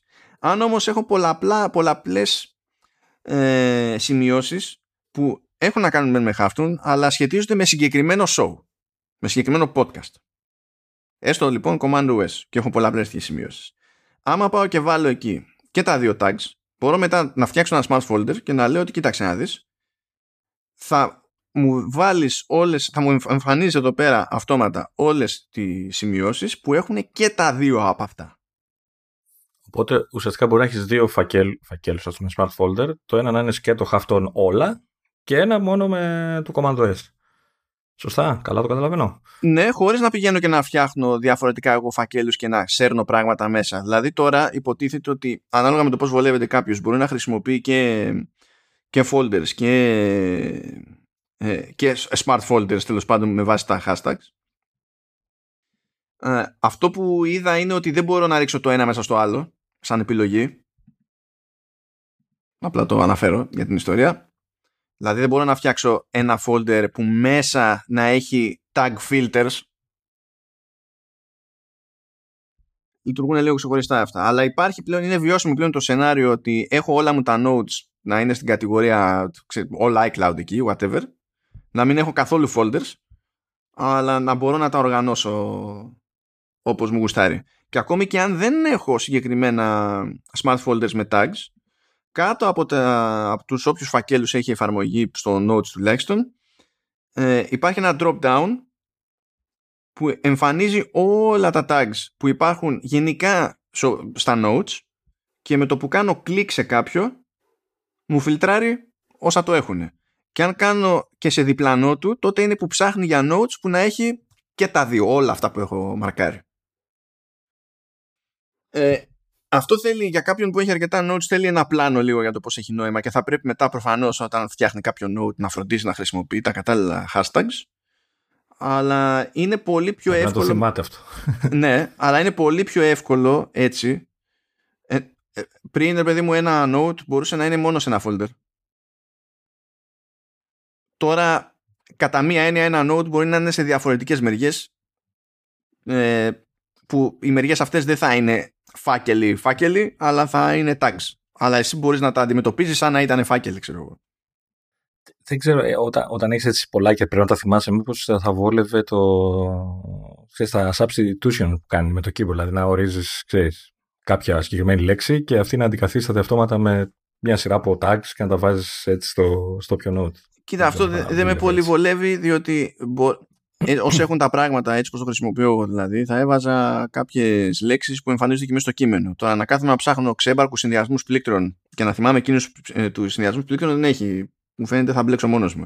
Έτσι κι αλλιώς, έτσι κι αλλιώς, άπαξ και δημιουργηθεί έστω ένα tag, την επόμενη φορά που κάποιος πατάει τη, τη δίεση και καταλαβαίνει η εφαρμογή ότι πάει να γραφτεί tag, ε, σκάει, προ, σκάει πρόταση από κάτω. Και με κάθε γράμμα έξτρα που γράφει, φιλτράρει τις προτάσεις εφόσον υπάρχουν πάρα πολλά tags, για να μην έχει μια λίστα που είναι γαϊδούρη. Σε βοηθάει δηλαδή το σύστημα σε αυτό. Θέλει, θέλει. Ε, δεν έχω αλλάξει τελείως όλο μου το, το πλάνο, το κάνω σε δόσεις, γιατί έχω αρκετά notes. Αλλά για μένα αυτό είναι βελτίωση. Και τα αντίστοιχα ισχύουν και στο, και στο Reminders, which is also nice. Γιατί πλέον είχα κάποια πράγματα που τα έγραφα στο όνομα του Reminder, για να είναι με τη μία ορατά σε μένα. Γιατί μπορεί κάποιος ένα Reminder να βάλει ένα note και να βάλει ένα note, να βάλει, έχει θέση για σημείωση, γραπτή ρε παιδί μου. Αλλά η γραπτή σημείωση σε ένα reminder, έτσι όπως βλέπουμε τη λίστα με τα items, δεν προβάλλεται. Πρέπει να πάω να δω τις λεπτομέρειες του reminder για να φανεί όλη η πληροφορία που μπορεί να έχω βάλει εκεί πέρα. Ενώ τώρα μπορώ να έχω τα ταγκαρίσματα και να διαλέγω από την πλαϊνή στήλη, ξέρω εγώ, αυτά που θέλω και ευχαριστώ, γεια σας. Ε, πολύ, πολύ αγαπημένο. Για τη, για τη δική μου την περίπτωση τουλάχιστον. That said, τι άλλο, τι άλλο έχω? Ξέχασα κι εγώ ένα, όταν τελειώσεις. Έχω να πω κάτι που δεν είναι, εντάξει, δεν είναι μόνο Monterey, είναι γενικά. Mm. Αλλά θα πω για το ρημάδι το focus. Ε, δεν έχω φτιάξει πολύπλοκες συνταγές, αλλά είμαι major fan. Ε, διότι σε Mac ειδικά μπορώ να κάνω κάποια πράγματα που δεν κάνω σε, σε iPhone, ας πούμε. Δηλαδή μπορώ να το συνδέσω, δηλαδή έρχεται η ώρα να ηχογραφήσουμε ε, και διαλέγω το, ένα focus που έχω φτιάξει για podcasting. Αυτό μπορώ να το στήσω έτσι ώστε όταν το διαλέγω να μου ανοίγει και τις εφαρμογές που χρειάζομαι. Το συνδυάζω δηλαδή, μπορώ να το συνδυάσω με shortcut και τα λοιπά και να μου, με τη μία να ανοίγει τις εφαρμογές που χρειάζομαι για τη δουλειά που έχω να κάνω. Κάτι το οποίο δεν πολύ παίζει σε σενάριο iPhone, παιδί μου, γιατί εκ των πραγμάτων στο iPhone δεν μπορεί να θα σου ανοίγει πεντακόσιες εφαρμογές, μία σου εμφανίζει και σου δίνει τη φορά, σχετικά είναι όλα αυτά. Ε, και μπο... ανοίγει ο δρόμος για κάποια, κάποιες τέτοιες συντομεύσεις, κάποια θέματα οργάνωσης που πολύ απλά δεν ήταν εφικτά πριν.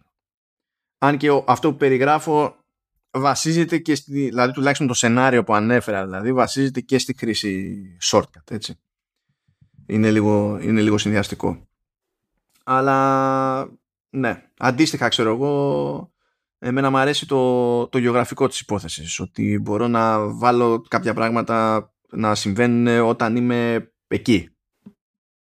Τώρα σε Mac αυτό το, εντάξει, είναι λίγο σχετικό το κάθε πότε θα είναι χρήσιμο, πιο πολύ είναι στο τηλέφωνο, αλλά υπάρχουν πολλά, πολλά triggers, πολλά triggers. Το, το, το παράπονο που έχω έχει να κάνει με το πώς λειτουργεί το Do Not Disturb, το ότι κόβει τις διάφορες ειδοποιήσεις κτλ. Πάρα πολύ ωραία, αλλά όταν θέλεις να βάλεις εξαιρέσεις, πρέπει να βάλεις ένα-ένα κάθε άτομο ξεχωριστά. Ναι. Αυτό ισχύει σε όλα τα. Σε όλες ναι. Τις μερικές. Ενώ το, η εφαρμογή Contacts σε αφήνει να φτιάξεις ομάδες. Δεν μπορείς μετά να πεις στις εξαιρέσεις, εξαιρείται η τάδε ομάδα. Πρέπει να πας να δια, τους διαλέξεις έναν-έναν. Ε, ναι, μία φορά πρέπει να το κάνεις αυτό όταν στείνεις τη συνταγή σου. Αλλά είναι λίγο πίκρα, γιατί αν είσαι στη φάση ότι θες να πεις ε, do not disturb και ισχύει ε, με εξαίρεση ε, ε, τα, τα κοντινά οικογενειακά μέλη, ισχύει για όλους τους άλλους, για όλους τους πελάτες ή δεν ξέρω και εγώ τι, πρέπει ε, ή, ή τώρα αυτά ισχύουν μόνο για όποιον με, καλεί, με ψάχνει από δουλειά, που εκεί πέρα είναι πιθανότερο να έχεις και πολλές επαφές τέλος πάντων, είναι λίγο πίκρα να κάνεις να το, να το στήσεις. Νομίζω ότι αυτό είναι ένα σημείο το οποίο δεν μπορεί να είναι τόσο δύσκολο να το ισιώσει η Apple. Απλά θα είναι το κλασικό. Θα το αφήσεις για του χρόνου, ξέρω εγώ. Κάτι τέτοιο. Κάτι τέτοιο μου. Δηλαδή, και εγώ πιστεύω θα, το, θα είναι κάποιο update. Ναι, εντάξει. Τώρα να πω και ένα, ένα ξεκάθαρο τέτοιο που έχω που είναι λίγο σπαστικό. Αυτό το share with you είναι λίγο σπάσιμο. Ε, γιατί είναι λίγο χάος όταν έχεις πολλά, να υποθέσω. Ναι, είναι λίγο χάος. Γιατί, να σου πω κάτι, σε, σε iMessage μου σκάνε ένα δισεκατομμύριο links. Αυτό σημαίνει ότι ανοίγω, ξέρω εγώ, το Safari και όταν έχω το blog εκεί πέρα που δείχνει τα links από share with you, έχω, έχω άπειρα. Καλά θα πεις, έχεις άπειρα. Okay. Το χειρότερο είναι ότι για να τα εξαφανίσω από εκεί έχω δύο επιλογές. Ή πρέ... ε, δύο, βασικά τρεις επιλογές. Ή πρέπει να απενεργοποιήσω το share with you από το Safari, ώστε να μην βγάζει τίποτα. Ε, ή πρέπει να εξαφανίσω το blog το συγκεκριμένο, ώστε παρότι λειτουργεί το σύστημα share with you με links, ε, να μην μου τα βγάζει στο Safari. Ε, ή αν, ε, να πηγαίνω και να τα σβήνω, που γιατί πλέον δεν είναι κρεμότητες, ξέρω εγώ, ένα-ένα. Όχι από τα messages, αλλά από το πλαίσιο share with you στο Safari. Ένα-ένα. Δεν είναι για να διαλέξει multi, είναι ένα-ένα, Λεωνίδα. Ξέρεις πόσα links, δηλαδή είναι, είναι αγκαρία αυτό. Ξέρω, ξέρω. Είναι, είναι αγκαρία τεράστια. Και το άλλο το περίεργο ε, είναι στο τέτοιο, είναι στο Photos. Στο Photos δεν έχω ασχοληθεί, δεν έχω δει. Γιατί εντάξει, δεν έχω πάρει τώρα πρόσφατα καμία φωτογραφία, οπότε δεν ξέρω τι γίνεται. Κοίτα, στο, στο Photos ε, έχει κατηγορία πλέον share with you και σου δείχνει ό,τι σου έχουν μοιραστεί, ξέρω εγώ, και, και τα λοιπά. Πάρα πολύ ωραία. Και έχει να φιλτράρεις και λίγο, γιατί κάποια πράγματα μπορεί να τα έχεις. Λες, ωραία, μου τα κάνανε share, ας τα βάλω εγώ στο library. Και μπορείς τέλος πάντων μετά να φιλτράρεις ό,τι βλέπει το share with you, ώστε να σου δείχνει all items, saved items ή unsaved items. Το θέμα είναι ότι όταν πηγαίνεις στο library, μπορεί να σου δείξει ως φωτογραφίες που είναι μέρος του library πράγματα που δεν έχεις κάνει save. Ναι.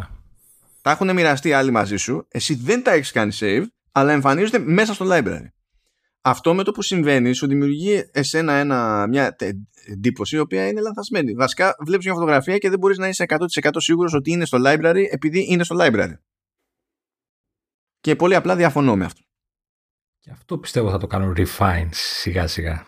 Ελπίζω. Γιατί σαν, σαν λογική δεν είναι κακή ιδέα, έτσι, σαν γενικό πλαίσιο. Και υπάρχει και, σε, δηλαδή και στο iOS το ίδιο, το ίδιο θέμα υπάρχει. Το ίδιο θέμα υπάρχει. Ε, το, μα είναι κοινό, καταρχάς γίνεται sync παντού. Ναι, δεν τα παρουσιάζει με τον ίδιο τρόπο όμως. Δηλαδή το share with you στο, σε iOS πηγαίνει στην καρτέλα for you, σου δίνει τα διάφορα memories και τα λοιπά και παρακάτω σου δίνει τα share with you. Και κάποια είναι, άμα είναι κάτι στο library, στο έχει μαρκαρισμένο, άμα δεν είναι στο το έχει μαρκαρισμένο κάπως αλλιώς, αν θυμάμαι καλά, και κάνεις από εκεί τη διαχείριση, ξέρω εγώ. Και αν θες κάτι να μην εμφανίζεται καθόλου, πρέπει να του πεις εξαφάνισέ το. Οκ. Okay. Εντάξει, ευχαριστώ. Μπράβο. Ενώ εδώ στο, σε Monterey, στο sidebar έχει δική του επιλογή. Έχει δηλαδή share with you. Τελεία. Γιατί πολύ απλά δεν έχει το for you. Το... το φώτο στο, στο Monterey. Αλλά είναι λίγο περίεργο. Δηλαδή θέλω όταν κοιτάζω το library να είναι φωτογραφίες που, που όντως έχω βάλει στο library. Δεν, δεν γίνεται να ρωτιέμαι. Και ξέρεις ποιο είναι το πρόβλημα. Αν πεις ότι ήμασταν σε ένα μέρος και ήμασταν παρέα και τραβήξαμε διάφοροι, ρε παιδί μου, φωτογραφίες, οπότε είμαστε, είναι από το ίδιο θέμα οι φωτογραφίες. Στο library θα τις δεις, επειδή από άποψη ημερομηνίας, τοποθεσίας και τα λοιπά ήταν ίδια ώρα, ίδια φάση, θα τις δεις όλες μαζί και θα είναι ανάμεικτες αυτές που είναι στο library με αυτές που δεν είναι στο library και θα είναι από το ίδιο γεγονός, από το ίδιο event. Να, ναι. Και not cool. Εντάξει, το, το ψάχνω στο, στο iPad τώρα. Υπάρχει ένα στο sidebar, ένα για εσάς, αλλά μου βγάζει αναμνήσεις, δεν μου βγάζει, ξέρεις, απολύτως. Εκτός αν επειδή δεν έχω τώρα πρόσφατα, ξέρεις, να το εμφανίζει αφού πάρω κάτι. Δεν ξέρω, και δεν ξέρω αν έχεις εν, εν, πρέπει να το έχεις και ενεργό το τέτοιο, έτσι, γιατί άμα θέλει κάποιος το share with you, ε, μπορεί απλά να το, να το κόψει, να μην, να μην ασχολείται καθόλου και δεν πάνε να τους στέλνουν οι άλλοι φωτογραφίες, οι links ή ό,τι να είναι, να είναι ευχαριστώ, γεια σας. Έχει κάποια καλά το share with you από την άποψη ότι μου προτείνει κάποιος ένα podcast, έτσι, και μετά ανοίγω την, και μου στέλνει το link και ανοίγω την εφαρμογή podcast και μου βγάζει ένα πλαισιάκι από κάτω που έχει τη, το link εκείνο και δείχνει, και το ίδιο ισχύει και σε Safari, όταν ανοίγεις κάτι που είναι από το share with you σαν σύστημα, σου έχει και ένα κομμάτι στο γιου άι που σου δείχνει ποιος στο έστειλε. Και το άλλο βέβαια ότι αν θέλεις κάποια στιγμή να, επειδή στο έστειλες σε iMessage τέλος πάντων, αν θέλεις να το σχολιάσεις, παρότι μπορεί να στο έστειλε προκαιρού ας πούμε, μπορείς κατευθείαν να πας στο κατάλληλο σημείο και να κάνεις reply, αντί να ανοίγεις το timeline στο, στο, στα messages ας πούμε και να ψάχνεις σαν τον ψυχοπαθή ή να κάνεις search. Κα, καλά είναι αυτά, καλά είναι αυτά. Αλλά είναι, ξεφεύγει τόσο εύκολα το θέμα στο πάρε πλημμύρα από πράγματα που κάποιο άλλο ζύγει. Δηλαδή, ξέρω εγώ, μία ρύθμιση που να έλεγε ότι από μία παλαιότητα και πίσω κόφτα, ε, δεν πιστεύω ότι θα βόλευε τους πάντες, αλλά πιστεύω ότι τουλάχιστον θα βόλευε καμπόσους. Και δεν μου ακούγεται πολύ δύσκολο να γίνει, ας πούμε. Μάλλον βρήκα γιατί δεν υπάρχει στο iPad η επιλογή. Δεν έχεις φίλους όπως το Xbox Live το δύο χιλιάδες δύο? Ε, όχι, έχω εσένα, μου φτάνει. ε, όχι, δεν υπάρχει επιλογή στα settings. Δεν έχει. Να το ανοίξω, να το κλείσω. Δεν. Ενώ στα μηνύματα που πάω έχει, ξέρεις, διακοπτάκι σε κοινή χρήση με εσάς. Στις φωτογραφίες που πάω δεν έχει. Τώρα το βγάλανε τώρα με καμιά μπέτα, δεν ξέρω. Τώρα το συνειδητοποιώ. Hmm. Να μην είναι συμβατό το iPad μου μόνο για τις φωτογραφίες, χλωμό. Ή μπορεί να είναι πουθενά αλλού επιλογή, πλέον δεν ξέρεις. Ναι, ναι. Εν τω μεταξύ έπαιζα, είχα ανοίξει τις φωτογραφίες και έκανα scroll και με πέταξε έξω, έτσι κόλλησε. Κάτι που μου κάνει τώρα τελευταία συχνά το iPadOS, το τελευταίο, η τελευταία beta που έχουν βγάλει. Με πετάνε έξω πολλά. Εξαιρετικά, εξαιρετικά. Ε, νομίζω θα, ναι, θα πούμε ότι τελειώσαμε παρότι ναι. Κοίτα, έχω ένα πραγματάκι, βέβαια το δοκίμασα πιο πολύ σε, σε iPad ε, και είναι αυτό για το, για το SharePlay που, που λένε και το FaceTime και τα λοιπά, αλλά επειδή εντάξει, κοινή λειτουργία έτσι και στο Monterey υπάρχει, ε, δεν ξέρω τι γνώμη έχεις για τη γενικότερη λογική του, του feature, ε, έχει την πλάκα του, η αλήθεια είναι. Ε, δοκίμασα μάλιστα να κάνω ε, SharePlay ε, σειρά από το Apple τι βι, έτσι λίγο να το δω πώς παίζει. Ε, αυτό που δεν είχα συνειδητοποιήσει, γιατί το είχαμε συζητήσει βέβαια εκτός podcast κάποια στιγμή, είναι ότι όταν ε, είσαι σε FaceTime call και υποτίθεται θες να ξεκινήσεις να δείτε μαζί μια ταινία, σειρά κτλ στο Apple τι βι, ε, δεν κάνουν αυτοκτονικές ε, κινήσεις, δηλαδή δεν πρόκειται να, να στριμάρει όλο αυτό το πράγμα μέσα από το FaceTime για να το βλέπουν όλοι μαζί και τα λοιπά, γιατί τα πέθαναν όλα. Ουσιαστικά αυτό που κάνει είναι ότι μόλις πατήσεις ότι θέλω να δω την ταινία, ε, ξεκινάει και στις δύο συσκευές, τρεις, τέσσερις όσοι είναι που συμμετέχουν την αντίστοιχη εφαρμογή, πάει στην ταινία που θες, ξεκινάει, κάνει και ουσιαστικά κάνει sync ε, το κομμάτι των controls, δηλαδή αν πατήσω εγώ pause γίνεται παύση παντού, αν πατήσει άλλος play ξεκινάει παντού, στο σημείο που βρίσκεται η ταινία είναι ίδιο σε όλους και ουσιαστικά σου πετάει σε παραθυράκι στη, στη γωνία το ότι φάτσα για να βλέπεις και να μιλάτε και να σχολιάζετε. Ε, έχει την πλάκα του, ε, ξέρω ότι έχουν ενθουσιαστεί πολύ με, αυτό το, το, με αυτή τη λειτουργία ε, και ξέρω επίσης ότι εσύ δεν. Κοίτα, εγώ δεν έχω πολλά σενάρια χρήσης τα οποία με ενδιαφέρει. Αν, ήταν, ε, αν έβλεπα κάτι που το πίνει ζωντανό, δηλαδή άμα το έρθει η ώρα και λειτουργήσει αυτό όπως πρέπει και πετάξουν ξέρω εγώ, κάποιο, κάποιο keynote που θα έχουν, το πετάξουν στο τι βι app ώστε να λειτουργεί αυτό το πράγμα και μπορούμε να δούμε κάποιο keynote live και να είμαστε σε FaceTime call και να τε, τε, τε, κάνουμε σαν cheerleaders, σαν βλαμμένα. Ε, Λογικά γίνεται ήδη αυτό, γιατί τα keynote είναι στο τι βι app. Ήδη, εδώ και καιρό δεν είναι στο τι βι app. Ναι, αλλά τελευταία φορά που έγινε εκείνο δεν νομίζω λειτουργούσε ακόμη το SharePlay. Όχι, ναι, το, τώρα βέβαια. Αλλά εκεί τα βάζουν. Οπότε θεωρητικά θα μπορούσαν να. Η, ε, η πλάκα πια είναι ότι ε, αυτό το πράγμα υπάρχει και στο Apple τι βι, έτσι. Λειτουργεί και στο Apple τι βι. Ε, και η φάση πια είναι τώρα ότι ε, όταν είσαι σε FaceTime call, υποτίθεται το Apple τι βι όταν είναι ενεργό, ε, ανοιχνεύει λόγω του, ξέρεις, του, του Apple άι ντι και του δικτύου ότι υπάρχει κάποιο FaceTime ανοιχτό, έτσι, κάποιο call. Και μπορεί να επιλέξεις να πεις share play μεν την ταινία, αλλά στο Apple τι βι. Και εκεί τι γίνεται, το FaceTime παραμένει στο το call, στο iPad, iPhone, ξέρω, και βλέπεις τον άλλον κτλ. Και, και η ταινία παίζει στην τηλεόραση. Πάλι synced κτλ. Το οποίο δεν είναι κακό. γενικά. Όχι, απλά εξής ποιο είναι το δικό μου το θέμα σε επίπεδο, σαν χρήστης δηλαδή. Είναι ότι εγώ δεν είμαι ο τύπος που θα βλέπει κάποια σειρά ή ταινία και θα τη συζητάει παράλληλα. Γι' αυτό λέω, αν είναι κάποιο live event, το οποίο είναι event, δεν είναι ότι προσπαθώ να παρακολουθήσω μια υπόθεση, έτσι δηλαδή είναι. Ή άμα ήταν, αυτό αν ήταν με αθλητικά, ξέρω εγώ, που παρότι που εγώ δεν παρακολουθώ, ε, εκεί μπορώ να φανταστώ ότι θα ήταν χρήσιμο. Αλλά το να πω ότι θα καθίσω να δω The Morning Show και θα το συζητάω παράλληλα, αυτό εμένα με εμποδίζει να προσέξω στο Morning Show αυτό που λέω μπροστά μου, τέλος πάντων. Ε, με τη μουσική, πιο βατό.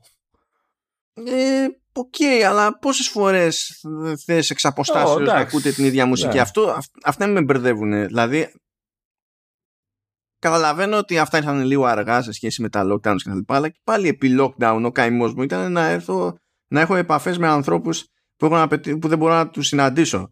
Ε, και το ζήτημά μου ήταν να τους μιλήσω, να τους δω και τα λοιπά. Το αν θα άκουγα την ίδια μουσική ταυτόχρονα δεν ήταν αυτό που, ξέρεις, ήταν το πιο σημαντικό στην όλη υπόθεση.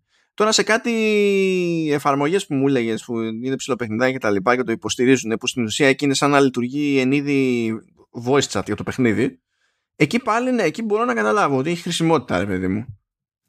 Ε, εγώ έχω άλλη μια χρησιμότητα, δεν είναι όσο πλήρης θα ήθελα, αλλά έστω είναι και η δυνατότητα που σου δίνει να... Ε, να, να στείλεις την, ε, την εικόνα της συσκευής σου στον άλλον, δηλαδή να, να κάνει κάποιο τύπου remote, ε, όχι, εντάξει, θα το πω desktop τώρα για να καταλάβει ο άλλος τι, τι θέλω να πω, αλλά ουσιαστικά δεν, αυτός που λαμβάνει την εικόνα δεν έχει κάποια δυνατότητα αλληλεπίδρασης, απλά βλέπει, ξέρω εγώ, το desktop, το, το, το, την αρχική οθόνη της συσκευής του, του άλλου. Και θεωρώ ότι έτσι μπορεί ίσως κάποια στιγμή να μπορέσεις να βοηθήσεις κάποιον που έχει κάποιο θέμα, να δεις δηλαδή τι παίζει στη συσκευή του, ναι, και να του πεις. Βέβαια, θα ήθελα, ξέρεις, να γίνεται, να μπορώ, όπως και γίνεται με το Mac που μπαίνει ο ένας τον άλλον και άλλα, εντάξει τώρα, οκ. Okay. Αλλά έστω και έτσι έχει και αυτή τη λειτουργία. Τουλάχιστον τώρα μπορείς να δείξεις σε κάποιον. Δεν μπορείς να το κάνεις, αλλά μπορείς να δείξεις σε κάποιον αντί να κάνεις και να το περιγράφεις. Και βασικά μπορείς να δεις τι γίνεται σε αυτόν για να του πεις ότι, ξέρω εγώ, πήγαινε εκεί και κάνω αυτό. Ναι. Το οποίο επίσης βοηθάει όταν κάποιος είναι ξεχασμένος σε λάθος έκδοση iOS παλιότερη και δεν θυμάσαι τι έχει αλλάξει το μενού και εσύ του λες κάτι το οποίο δεν αντιστοιχεί, ναι, στην πραγματικότητα τη δική του και τα λοιπά. Και παίζουν μπερδέματα. Αλλά ναι. Βέβαια, α, α, σε αυτό δεν θα μπορείς να έχεις AirPlay, αλλά εντάξει. Καλά, λέμε από ένα σημείο και έπειτα. Τώρα ναι, ισχύει αυτό. Έτσι. Ε, Τώρα, όταν θα είμαστε iOS δεκαέξι, iOS δεκαεπτά και δεν ξέρω και εγώ τι, και τα παλιότερα πλέον θα είναι κάπως έτσι. Ε, νομίζω ξεμπερδέψαμε. Κατά μία έννοια, Λεωνίδα, μην μπεις αυτό που μου είπες πριν να αρχίσουμε να γράφουμε. Το ξέρω, είχες δίκιο, Λεωνίδα. Είχες δίκιο. Είχες δίκιο. Όχι, ρε φίλε, θα το πω. Καλά, πες, πες. Όχι, δεν το λέω. Δεν το λέω, όχι. Όχι, γιατί έχω, έχω βαρεθεί και έχουν βαρεθεί και οι άνθρωποι, οι, οι άνθρωποι που μας ακούνε να, να το λέω συνέχεια. Έτσι. Δηλαδή, ο, ο τύπος εδώ βάζει ένα note που έχει τετρακόσιες χιλιάδες links. Και, και μετά λέει, πετάγεται ένας θέλει να πει για κραγιόλα. Ναι, ναι, εγώ φταίω πάλι. Πώς καταφέρνεις, πώς καταφέρνεις πάντα να του γυρνάς ότι φταίω εγώ. Έτσι, μα του λέω, δεν θα προλάβω. Ήθελε να πούμε και άλλα πράγματα και του λέω, δεν, δηλαδή και μόνο για το macOS και για τα νούμεράκια. Δεν νομίζω θα προλάβουμε να, να τα πούμε, εκτός αν θες να κάνουμε κανένα Ben Hur επεισόδιο, ξέρω κάτι να είναι τέσσερις ώρες. Και αφού φτάνουμε στο τέλος του επεισόδιου, συνειδητοποιεί ότι είχα δίκιο. Εσύ κάθε χρόνο Μαρέα Κάρι, ρε. αυτό, αυτό το βλέπω μαζί σου με Σέρπλη. Αυτό δεν το βλέπω ούτε εγώ μαζί μου με Σέρπλη. Όχι, θέλω να ακούω τη φρίκη και να σχολιάζω, που εκεί πραγματικά δεν θα με ενδιαφέρει να, το αν θα χάσω κάτι από τα τεκτενόμενα. Μπορώ να συμμετέχω στη συζήτηση στα σοβαρά. Όχι, η, η κατάρα η αληθινή θα ήταν να σου πει, να σου πει Apple ότι ξέρεις τι, αν δεν το δεις θα κλειδώσω τα υπόλοιπα μέχρι να το δεις. Δεν θα μπορείς να δεις καμία σειρά μέχρι να δεις τη Μαράια Κάρι. Παιδιά, πολλές φορές ο Λεωνίδας μου έχει πει να κάνουμε καμιά δοκιμή με SharePlay. Νομίζω ότι βρήκα το ιδανικό. Δεκέμβριο μήνα, Δεκέμβριο μήνα θα κάνουμε αυτό το πράγμα.